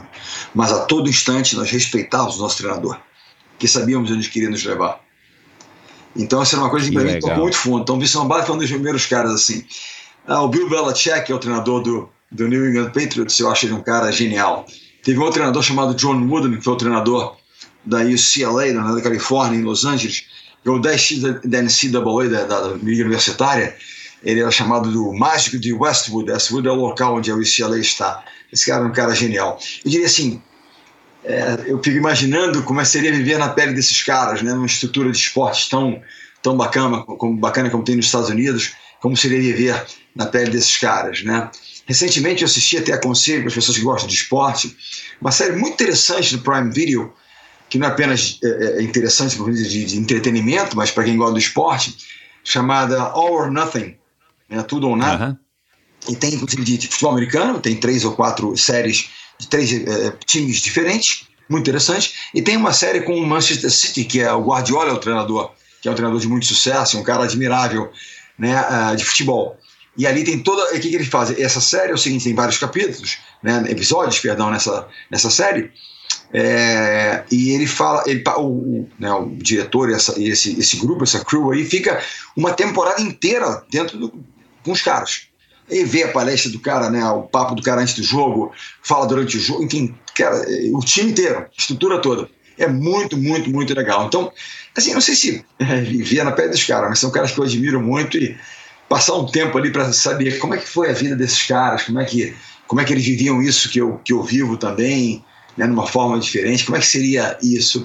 É interessante, curioso, poder me imaginar na pele deles por algum tempo e tentar entender, né, como é que eles lidam com essas questões que de alguma forma eu, né, tive que lidar também, né, durante a minha vida. Bem, bem legal. Eu tenho assim centenas. Coach K de basquete, que é treinador de Duke, fez a seleção americana, genial. Tem muita gente bacana com muita coisa legal no rugby. Enfim, eu adoro esporte, então eu tenho assim Bela Caroli, que foi treinadora, um meio déspota da Nadia Comaneci, imagina um treinador. Esse eu não tinha tanta curiosidade, mas assim, eu falo, são treinadores ícones, né, das suas áreas. Doc Councilman foi treinador do Max Spitz. What's up, então, e do Djan Madruga, né, que já passou por aqui também. Ele falou agora recentemente a respeito do Doc. É o livro dele, tinha uma frase, né? What's up, Doc? O que tá acontecendo aí, Doc? Eu li sobre esses caras todos. Adoro. São personagens assim que inspiram e ensinam. Até pelo não, isso aqui eu não faria, é um aprendizado, né? O Vitor Meira, que é um dos meus apoiadores mais recentes, o ex-piloto de Fórmula Indy, está lá em Brasília, mandou um abraço para você, disse que admira, disse que a sua personalidade lembra muito a personalidade do pai dele, que já faleceu, de um cara durão e tal, e ele enfim, eu já gravei um episódio com ele, vai ao ar ainda em breve. Mas, enfim, ele queria saber se você não acha que os atletas, e eu tenho perguntado isso para alguns convidados aqui também, que os atletas ou ex-atletas podem, de alguma maneira, começar a pensar em contribuir de uma maneira mais generalizada, porque eu sei que você contribui, né? Você está na Atletas pelo Brasil, né? Ali com o João e com, enfim, o Raí e o próprio Gustavo Borges e tantas outras personalidades do esporte, mas de uma maneira geral, você não acha que a gente está na hora de depender menos dos órgãos públicos, da politicagem, e fazer a própria politicagem, entrar no jogo da politicagem que é tão necessária aí com... Né? E ele deu o exemplo da bancada ruralista no Senado, no Congresso, e ter a bancada dos atletas, a bancada do esporte, para ajudar o nosso esporte a crescer e a se desenvolver, já que, pelo menos na minha opinião e na opinião de muitos convidados, o nosso esporte anda, infelizmente, indo de mal a pior. E eu não vou falar aqui do vôlei, porque, né, é uma exceção, futebol... Mas tem dificuldade grande, sério, não tem... Não é, simples também. Cada um no seu tamanho, né, mas tem dificuldades também. Você não acha que isso seria uma saída plausível? Que os atletas, ex-atletas principalmente, se envolvessem cada vez mais, não na política necessariamente, mas assim, que agissem de alguma forma para estar contribuindo, já que vai ser difícil a gente ver algum incentivo vindo do governo federal. E também não é uma crítica necessariamente ao governo, mas assim, cara, o Brasil tem tanta prioridade para resolver, que o esporte a gente sabe que é legal, a gente sabe que é um instrumento bacana, mas, cara, sei lá, talvez seja mais importante matar a fome das pessoas do que a gente colocar a bola no pé das pessoas, pelo menos por enquanto. Você acha, o que você acha disso? Bom, vamos lá. Eu acho que o que falta é não há um projeto de esporte no país. Você fala assim, qual é o nosso projeto no Brasil? Qual é o projeto de esporte no país? Não existe um projeto nacional. Não, tem lá o plano nacional, tá, fica tudo muita teoria, mas na prática pouca coisa acontece. Nós vamos ter qual é o modelo também que a gente quer, né, aplicar no nosso país, qual seria o mais adequado para o nosso país. Eu costumo dizer, sempre digo isso, né, qual é o habitat natural do jovem, da criança? A escola, tem que estar lá. Muitos vão à escola para comer, inclusive, né? Exato. E também estudar, claro, se preparar. Eu não sei qual é o futuro do emprego, eu não sei qual é o futuro, né, do trabalho, como é que ele vai ser, mas eu sei que se a pessoa for disciplinada, for resiliente, souber se comunicar, trabalhar bem em equipe, ela vai ter sucesso, êxito naquilo que ela escolher. E o esporte é uma ferramenta, entre outras, importante nesse aspecto. Se nós passarmos a entender o esporte, e aí, falando do João, tem o Instituto Península, capacita os professores, e na educação física do esporte estão muito envolvidos também, eu acho, sou admirador do trabalho que eles fazem, e tem tantas pessoas, né, também trabalhando, mas são iniciativas isoladas. Nós precisamos criar um modelo. Eu acho que o clube entra como um desenvolvedor. Você pega aquele destaque da escola pública, da periferia, e traz então para o clube para disputas, etc., para desenvolver aquele atleta, que é a cereja do bolo. A cereja do bolo. O Jack Ma, fundador do Alibaba, ele diz o seguinte, que se ele tivesse responsabilidade na área de educação no país dele, no turno, ele ensinaria as matérias acadêmicas, matemática, sinológico, física e tal. Mas no contraturno, e na maior parte do tempo, ele ensinaria três coisas.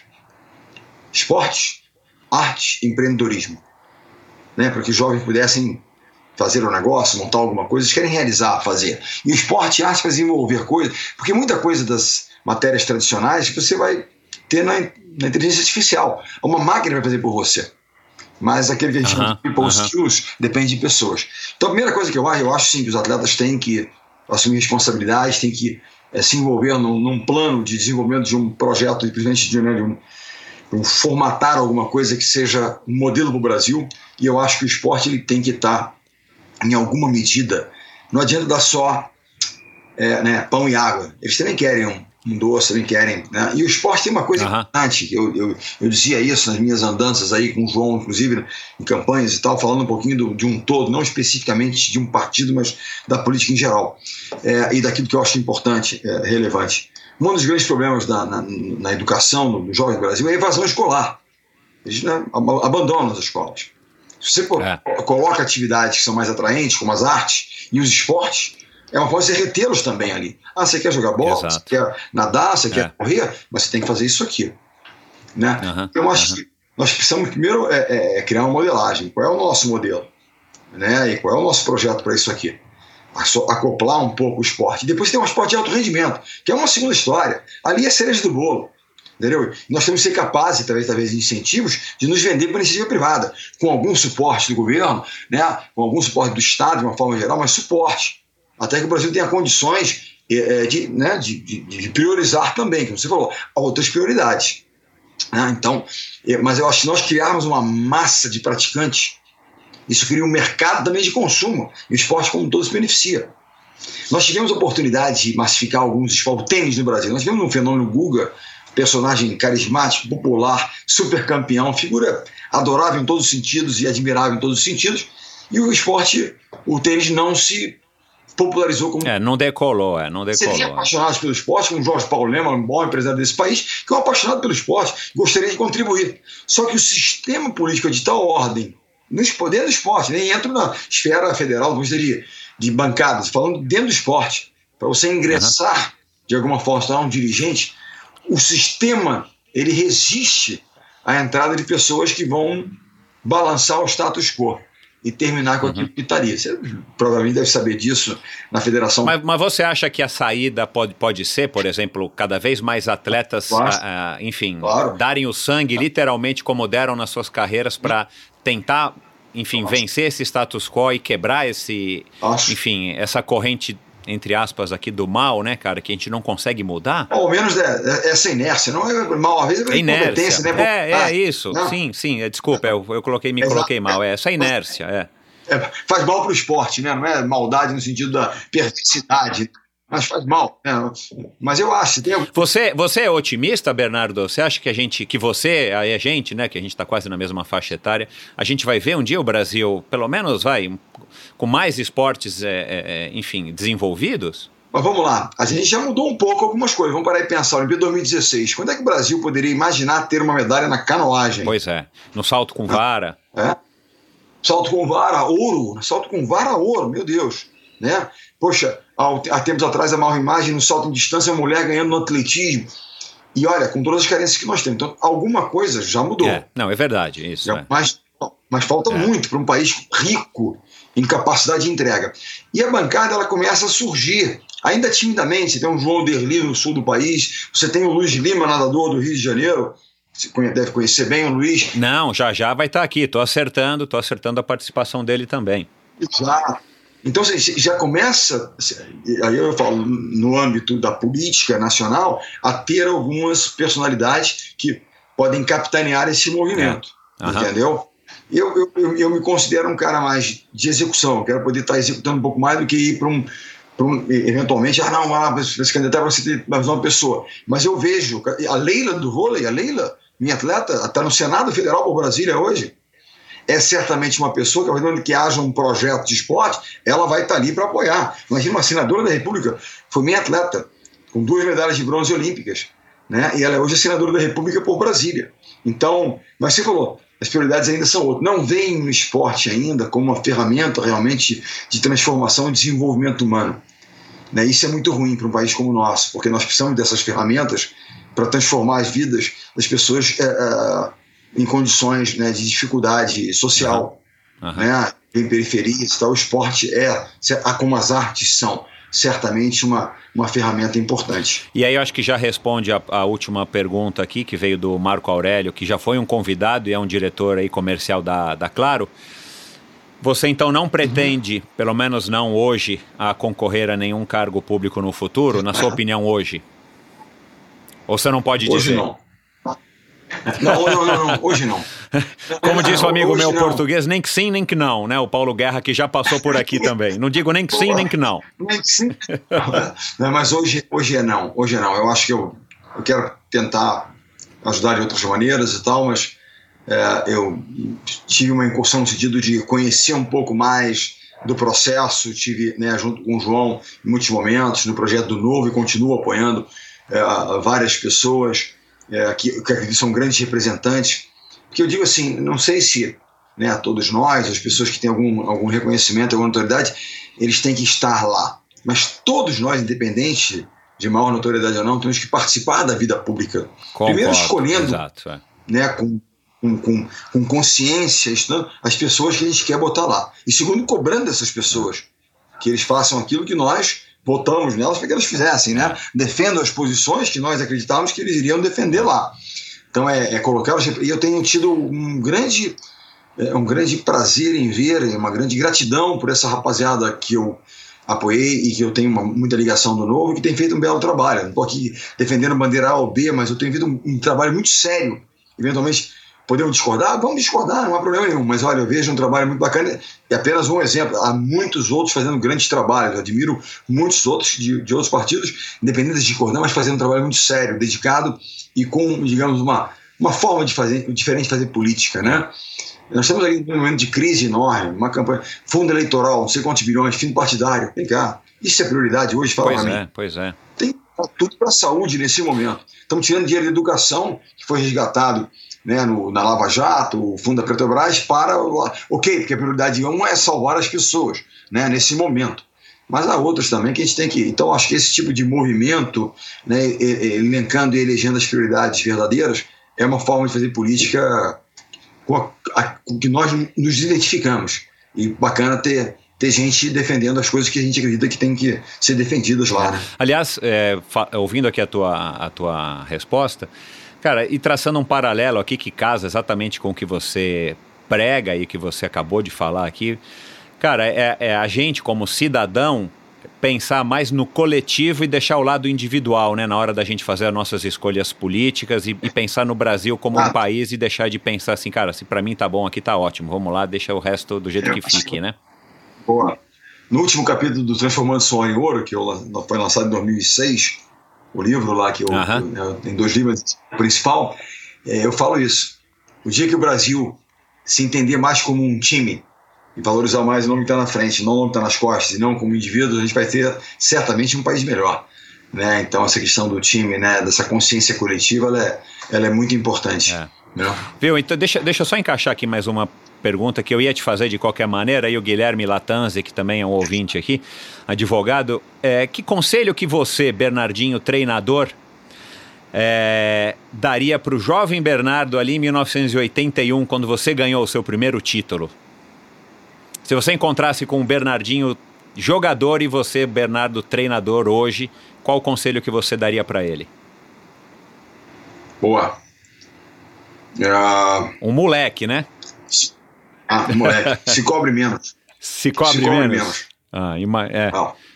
Ia ser difícil a gente ter a minha orientação, mas eu hoje tenho uma dimensão da minha carreira de treinador, de jogador, muito diferente do que eu tinha quando eu estava lá, né, vivendo aquilo. Então eu me cobrava demais, e às vezes o peso era excessivo. Uhum. E aí eu sofria demais em certos momentos e podia ter sido um pouco mais leve comigo mesmo. Uhum. Né? Então eu... Você acha que daqui a 20 anos você pode fazer essa reflexão a respeito do Bernardo hoje? Possivelmente, mas vou ter que esperar 20 anos para ver.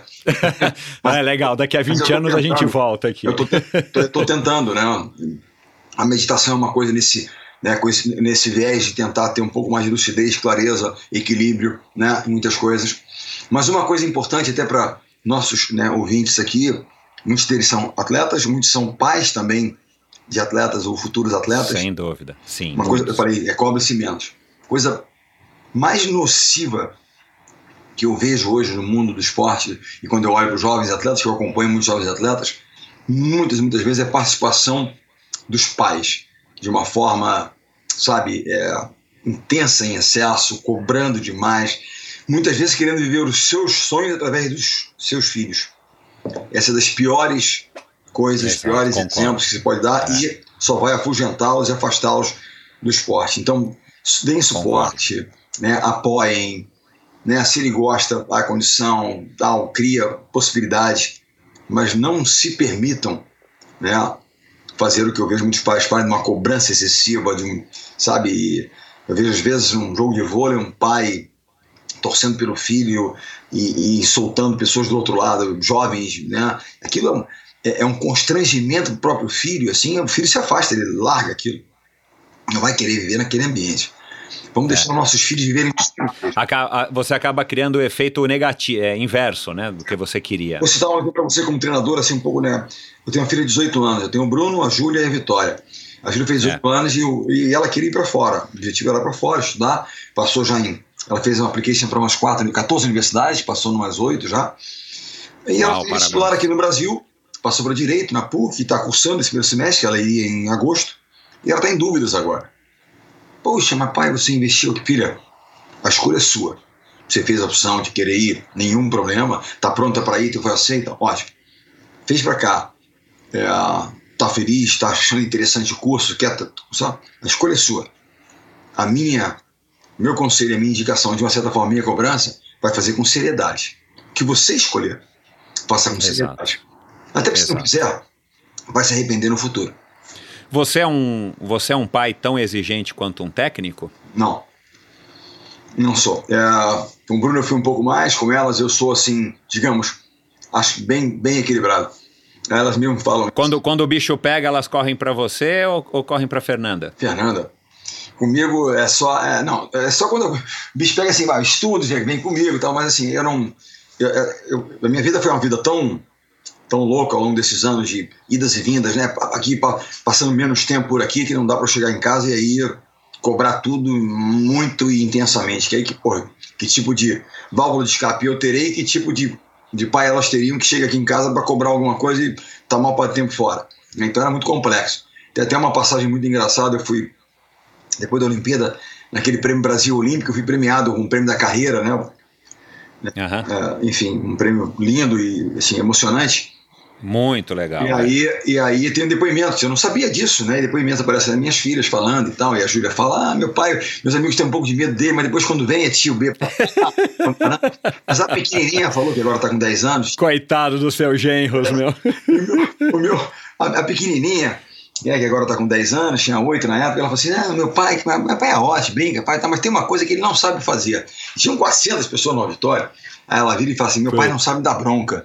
Aí quase... Eu falei, você veja como é que as coisas são. Eu passei 30, 40 anos trabalhando, criando uma imagem, uma figura pública, era em 10 segundos, acabou com tudo. Pra ser desmoronado ali, destruiu a minha figura pública. Que bacana, cara. A experiência de ser pai é magnífica, você concorda, cara? Assim, única. É um aprendizado, assim, bizarro, né, cara? Não existe, acho que, escola nem de vôlei, nem de nada no mundo que nos ensine a ser pai, né?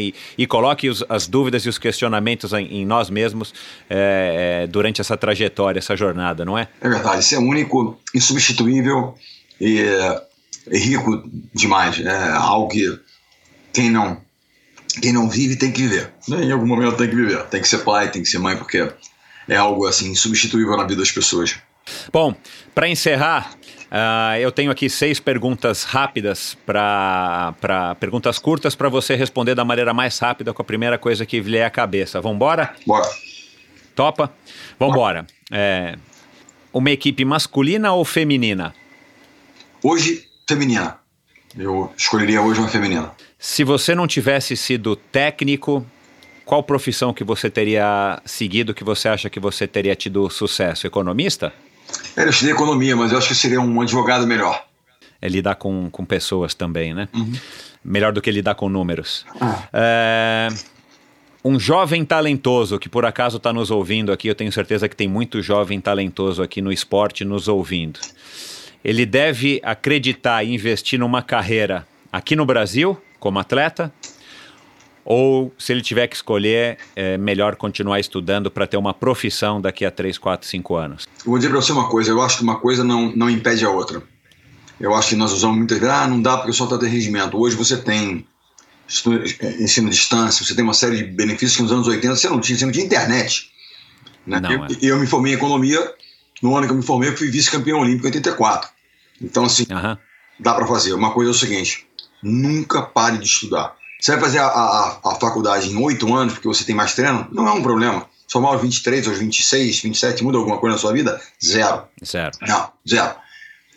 Mas não perca o vínculo com o estudo, com a área acadêmica, etc. O estudo, se prepare. Porque por mais que você vive e seja bem sucedido, a vida do atleta ela tem um fim. E é um fim prematuro, se você olhar, né, no espectro de uma vida. Né?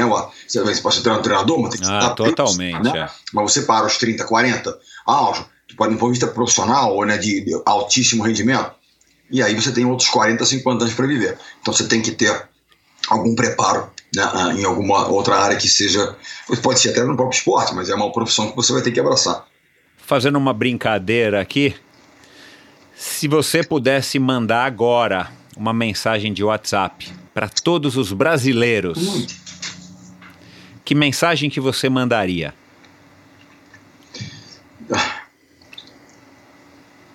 mensagem seria...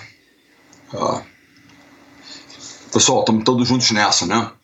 Então, e vamos vencer essa batalha o mais rápido possível, se todos realmente forem disciplinados, se virem como parte do processo, assumirem responsabilidade, né, do seu papel nessa guerra, literalmente uma guerra, e a mensagem de esperança: nós vamos sair dessa.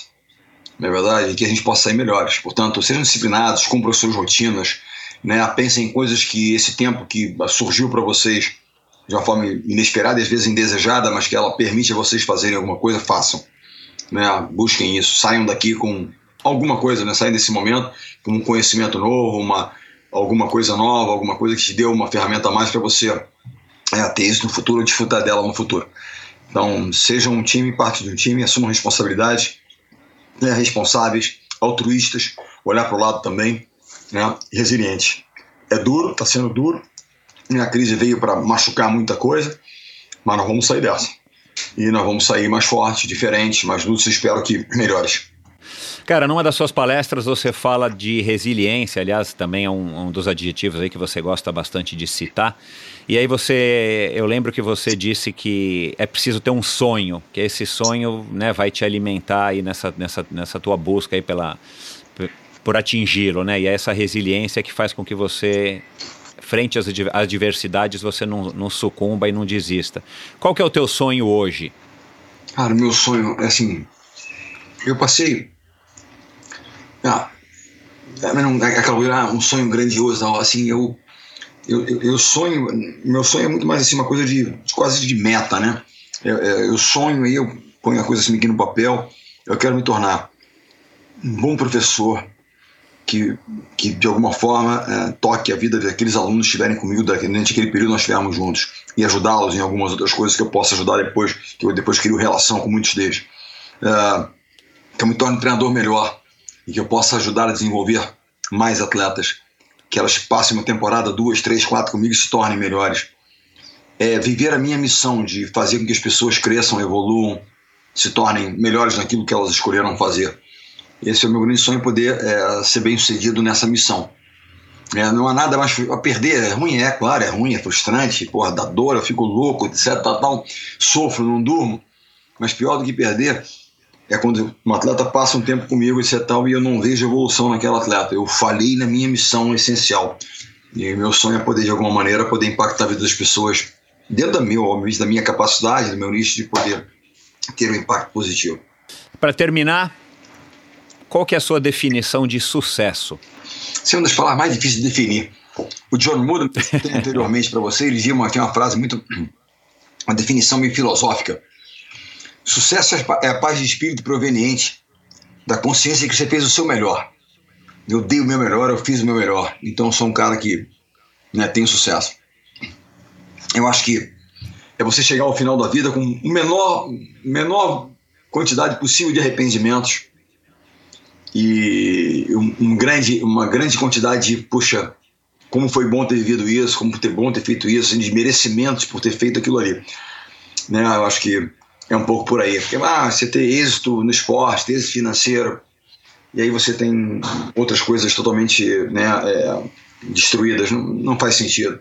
Então acho que é uma coisa de você realmente fazer um balanço geral e dizer, cara, eu fiz o meu melhor, eu dei o meu melhor, eu impactei aqui e ali, eu mudei um pouquinho, fiz um pouquinho aqui, dei a minha contribuição, e cara, como faz bem isso? Eu acho que olhar para trás e ver que fez, acho que você vai... se ver como alguém de sucesso.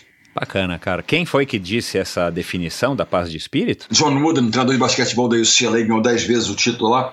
Esse cara foi o cara que lançou o Kareem Abdul-Jabbar, né, que foi do Lakers, ele grande jogador de basquete, que na época chamava-se Bill Alcindor. O cara é um cara espetacular. Tem alguns livros. Ele criou uma figura chamada Pirâmide do Sucesso. E eu criei uma figura chamada Roda de Excelência, que eu dava nas palestras há tempos atrás. E a Roda de Excelência, ela é inspirada, baseada na pirâmide de sucesso do John Wooden. Ele gosta de chat, vale a pena. Eu já ouvi falar dele. Agora você falando dessa história da pirâmide do sucesso. Legal, vou colocar também um link aqui para a gente conhecer um pouco mais, para quem não conhece a história do John Wooden. E, Bernardo, cara, foi um puta de um prazer bater esse papo aqui com você. Muito obrigado. Foi um, enfim, para mim foi muito, muito bacana conhecer você mais a fundo, né? Eu só te conheço como personalidade. Queria que você desse aí um último recado e desse tua opinião. A gente tá gravando hoje num dia que acabou de ser decidido que os Jogos Olímpicos passaram para 2021. Queria saber a sua opinião sobre esse movimento. Você que é um cara que tem uma opinião que merece ser ouvida. E um último recado aqui pro nosso ouvinte. Vamos lá. Bom, primeiro, eu acho que a decisão é acertada. Ninguém tem hoje em sã consciência, nós estamos aqui, né, quase final de março, condições de definir que seria, primeiro, possível realizar as Olimpíadas lá, do ponto de vista da saúde das pessoas, e que seria justo. Justo não seria fair, como o esporte exige.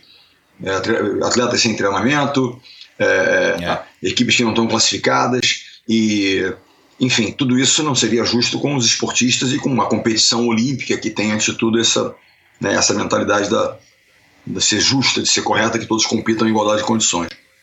Então acho que o movimento do adiamento foi correto. Vai ter que se ajustar, questões logísticas, eu digo, numa crise como essa tudo se ajusta e você vai encontrar a forma de realizar daqui a um ano, e as pessoas vão se preparar para tal. Então acho que a decisão foi correta, e é isso. Agora, do ponto de vista do treinador, complica pra caramba o trabalho, né?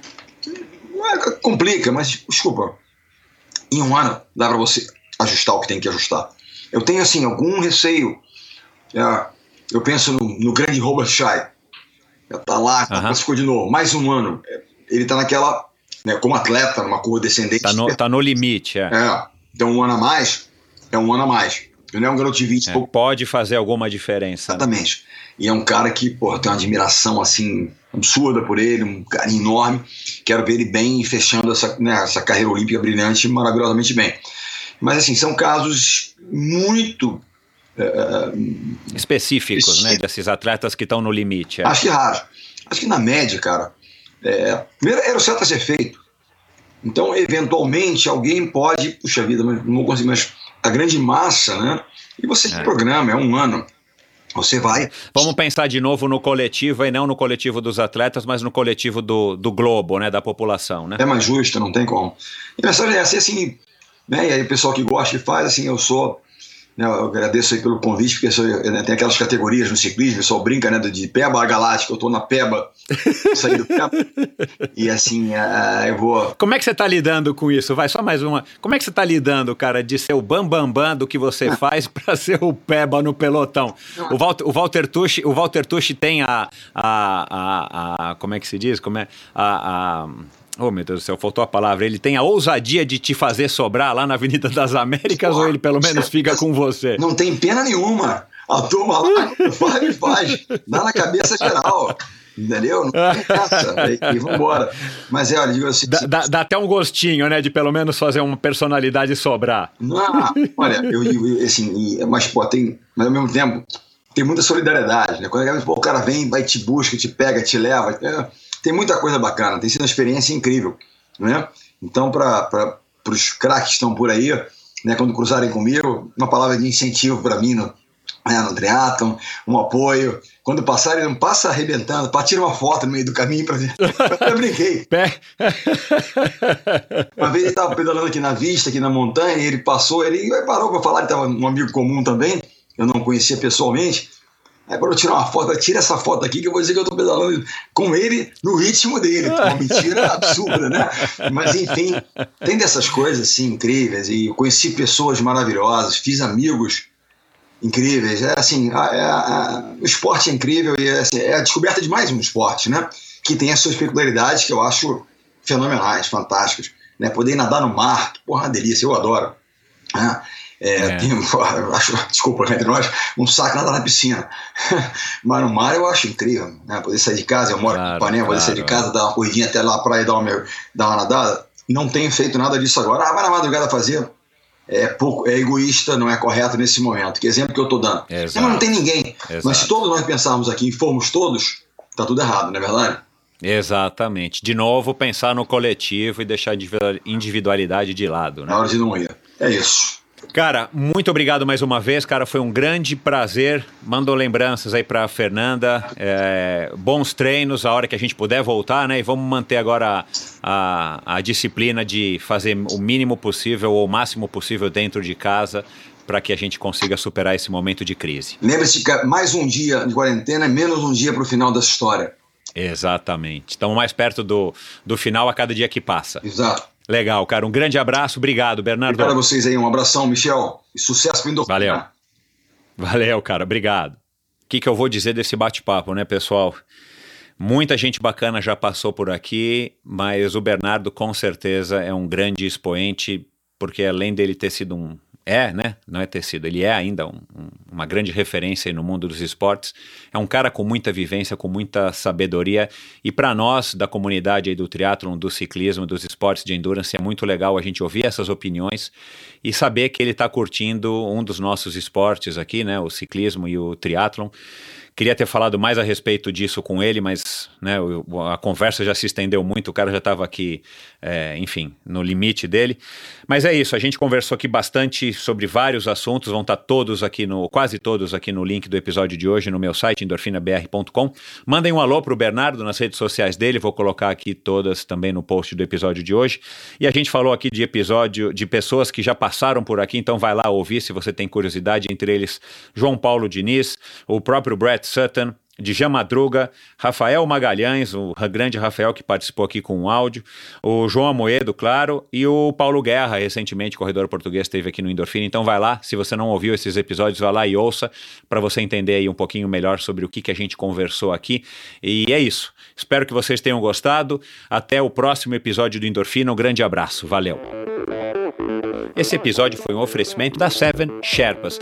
Seven Sherpas é uma empresa com sede na Califórnia especializada em experiências esportivas nos destinos mais top do mundo, com roteiros exclusivos desenhados por experts em viagens e esportes. Além do calendário de viagens programadas, a Seven Sherpas tem como grande diferencial os day rides em mais de 30 cidades espalhadas pelo mundo e viagens customizadas para você, sua família ou grupo de amigos. Então dá uma conferida, @SevenSherpas no Instagram, o 7 é numeral, e 7 Sherpas, mesma coisa, numeral.com na internet. Dá uma olhada, o site deles, aliás, tem uma landing page, a primeira página é super legal, cara, o Christian caprichou aí na experiência aí pra quem entra no site dele, então dá uma conferida lá, 7sherpas.com, manda uma mensagem pro Chris e começa a planejar sua próxima viagem, nem que seja para 2021, após esse período de pandemia. E também foi um oferecimento da Bovem Energia. A Bovem é uma comercializadora, gestora e geradora de energia. Assim como para os meus convidados, para a Bovem, energia é um assunto muito sério. Uma empresa sólida e confiável, com profissionais experientes e treinados para lhe oferecer agilidade no atendimento, robustez e competência na condução dos negócios. Os esportes também fazem parte do DNA da Bovem. Em breve eu vou ter uma novidade aqui para passar para vocês em primeira mão. Saiba mais em bovem.com.br. De energia, a Bovem entende. E esse episódio, como sempre, é um oferecimento da Supacaz Brasil. Supacaz BR, você segue no Instagram, e ultracicle.com.br é o site da importadora e o e-commerce para você poder comprar os produtos da Supacaz no conforto da sua casa, com uma parceria exclusiva com Endorfina, oferecendo o frete gratuito para compras a partir de R$100. Então aproveite essa época de confinamento, dá uma entrada lá no site, confira quais são os produtos que você está precisando, os produtos que você gosta, que combinam com o visual da sua bicicleta, que refletem o seu espírito e a sua energia, e faça a compra. Digite lá Endorfina no cupom de desconto e você vai ter o frete gratuito para compras a partir de R$100. Essa promoção é por tempo limitado, então vai lá, aproveite. Valeu! Obrigado por ouvir esse episódio do Endorfina. Acesse o endorfinabr.com, vá no post do episódio de hoje para conhecer um pouco mais sobre o meu convidado e alguns assuntos abordados em nossa conversa. Lá você ainda encontra todos os episódios do Endorfina. Siga o Endorfina BR no Instagram e confira imagens inéditas e inusitadas dos meus convidados. Participe enviando comentários e sugestões. Se você curtiu, colabore assinando o Endorfina no seu agregador de podcasts preferido e compartilhando com seus amigos.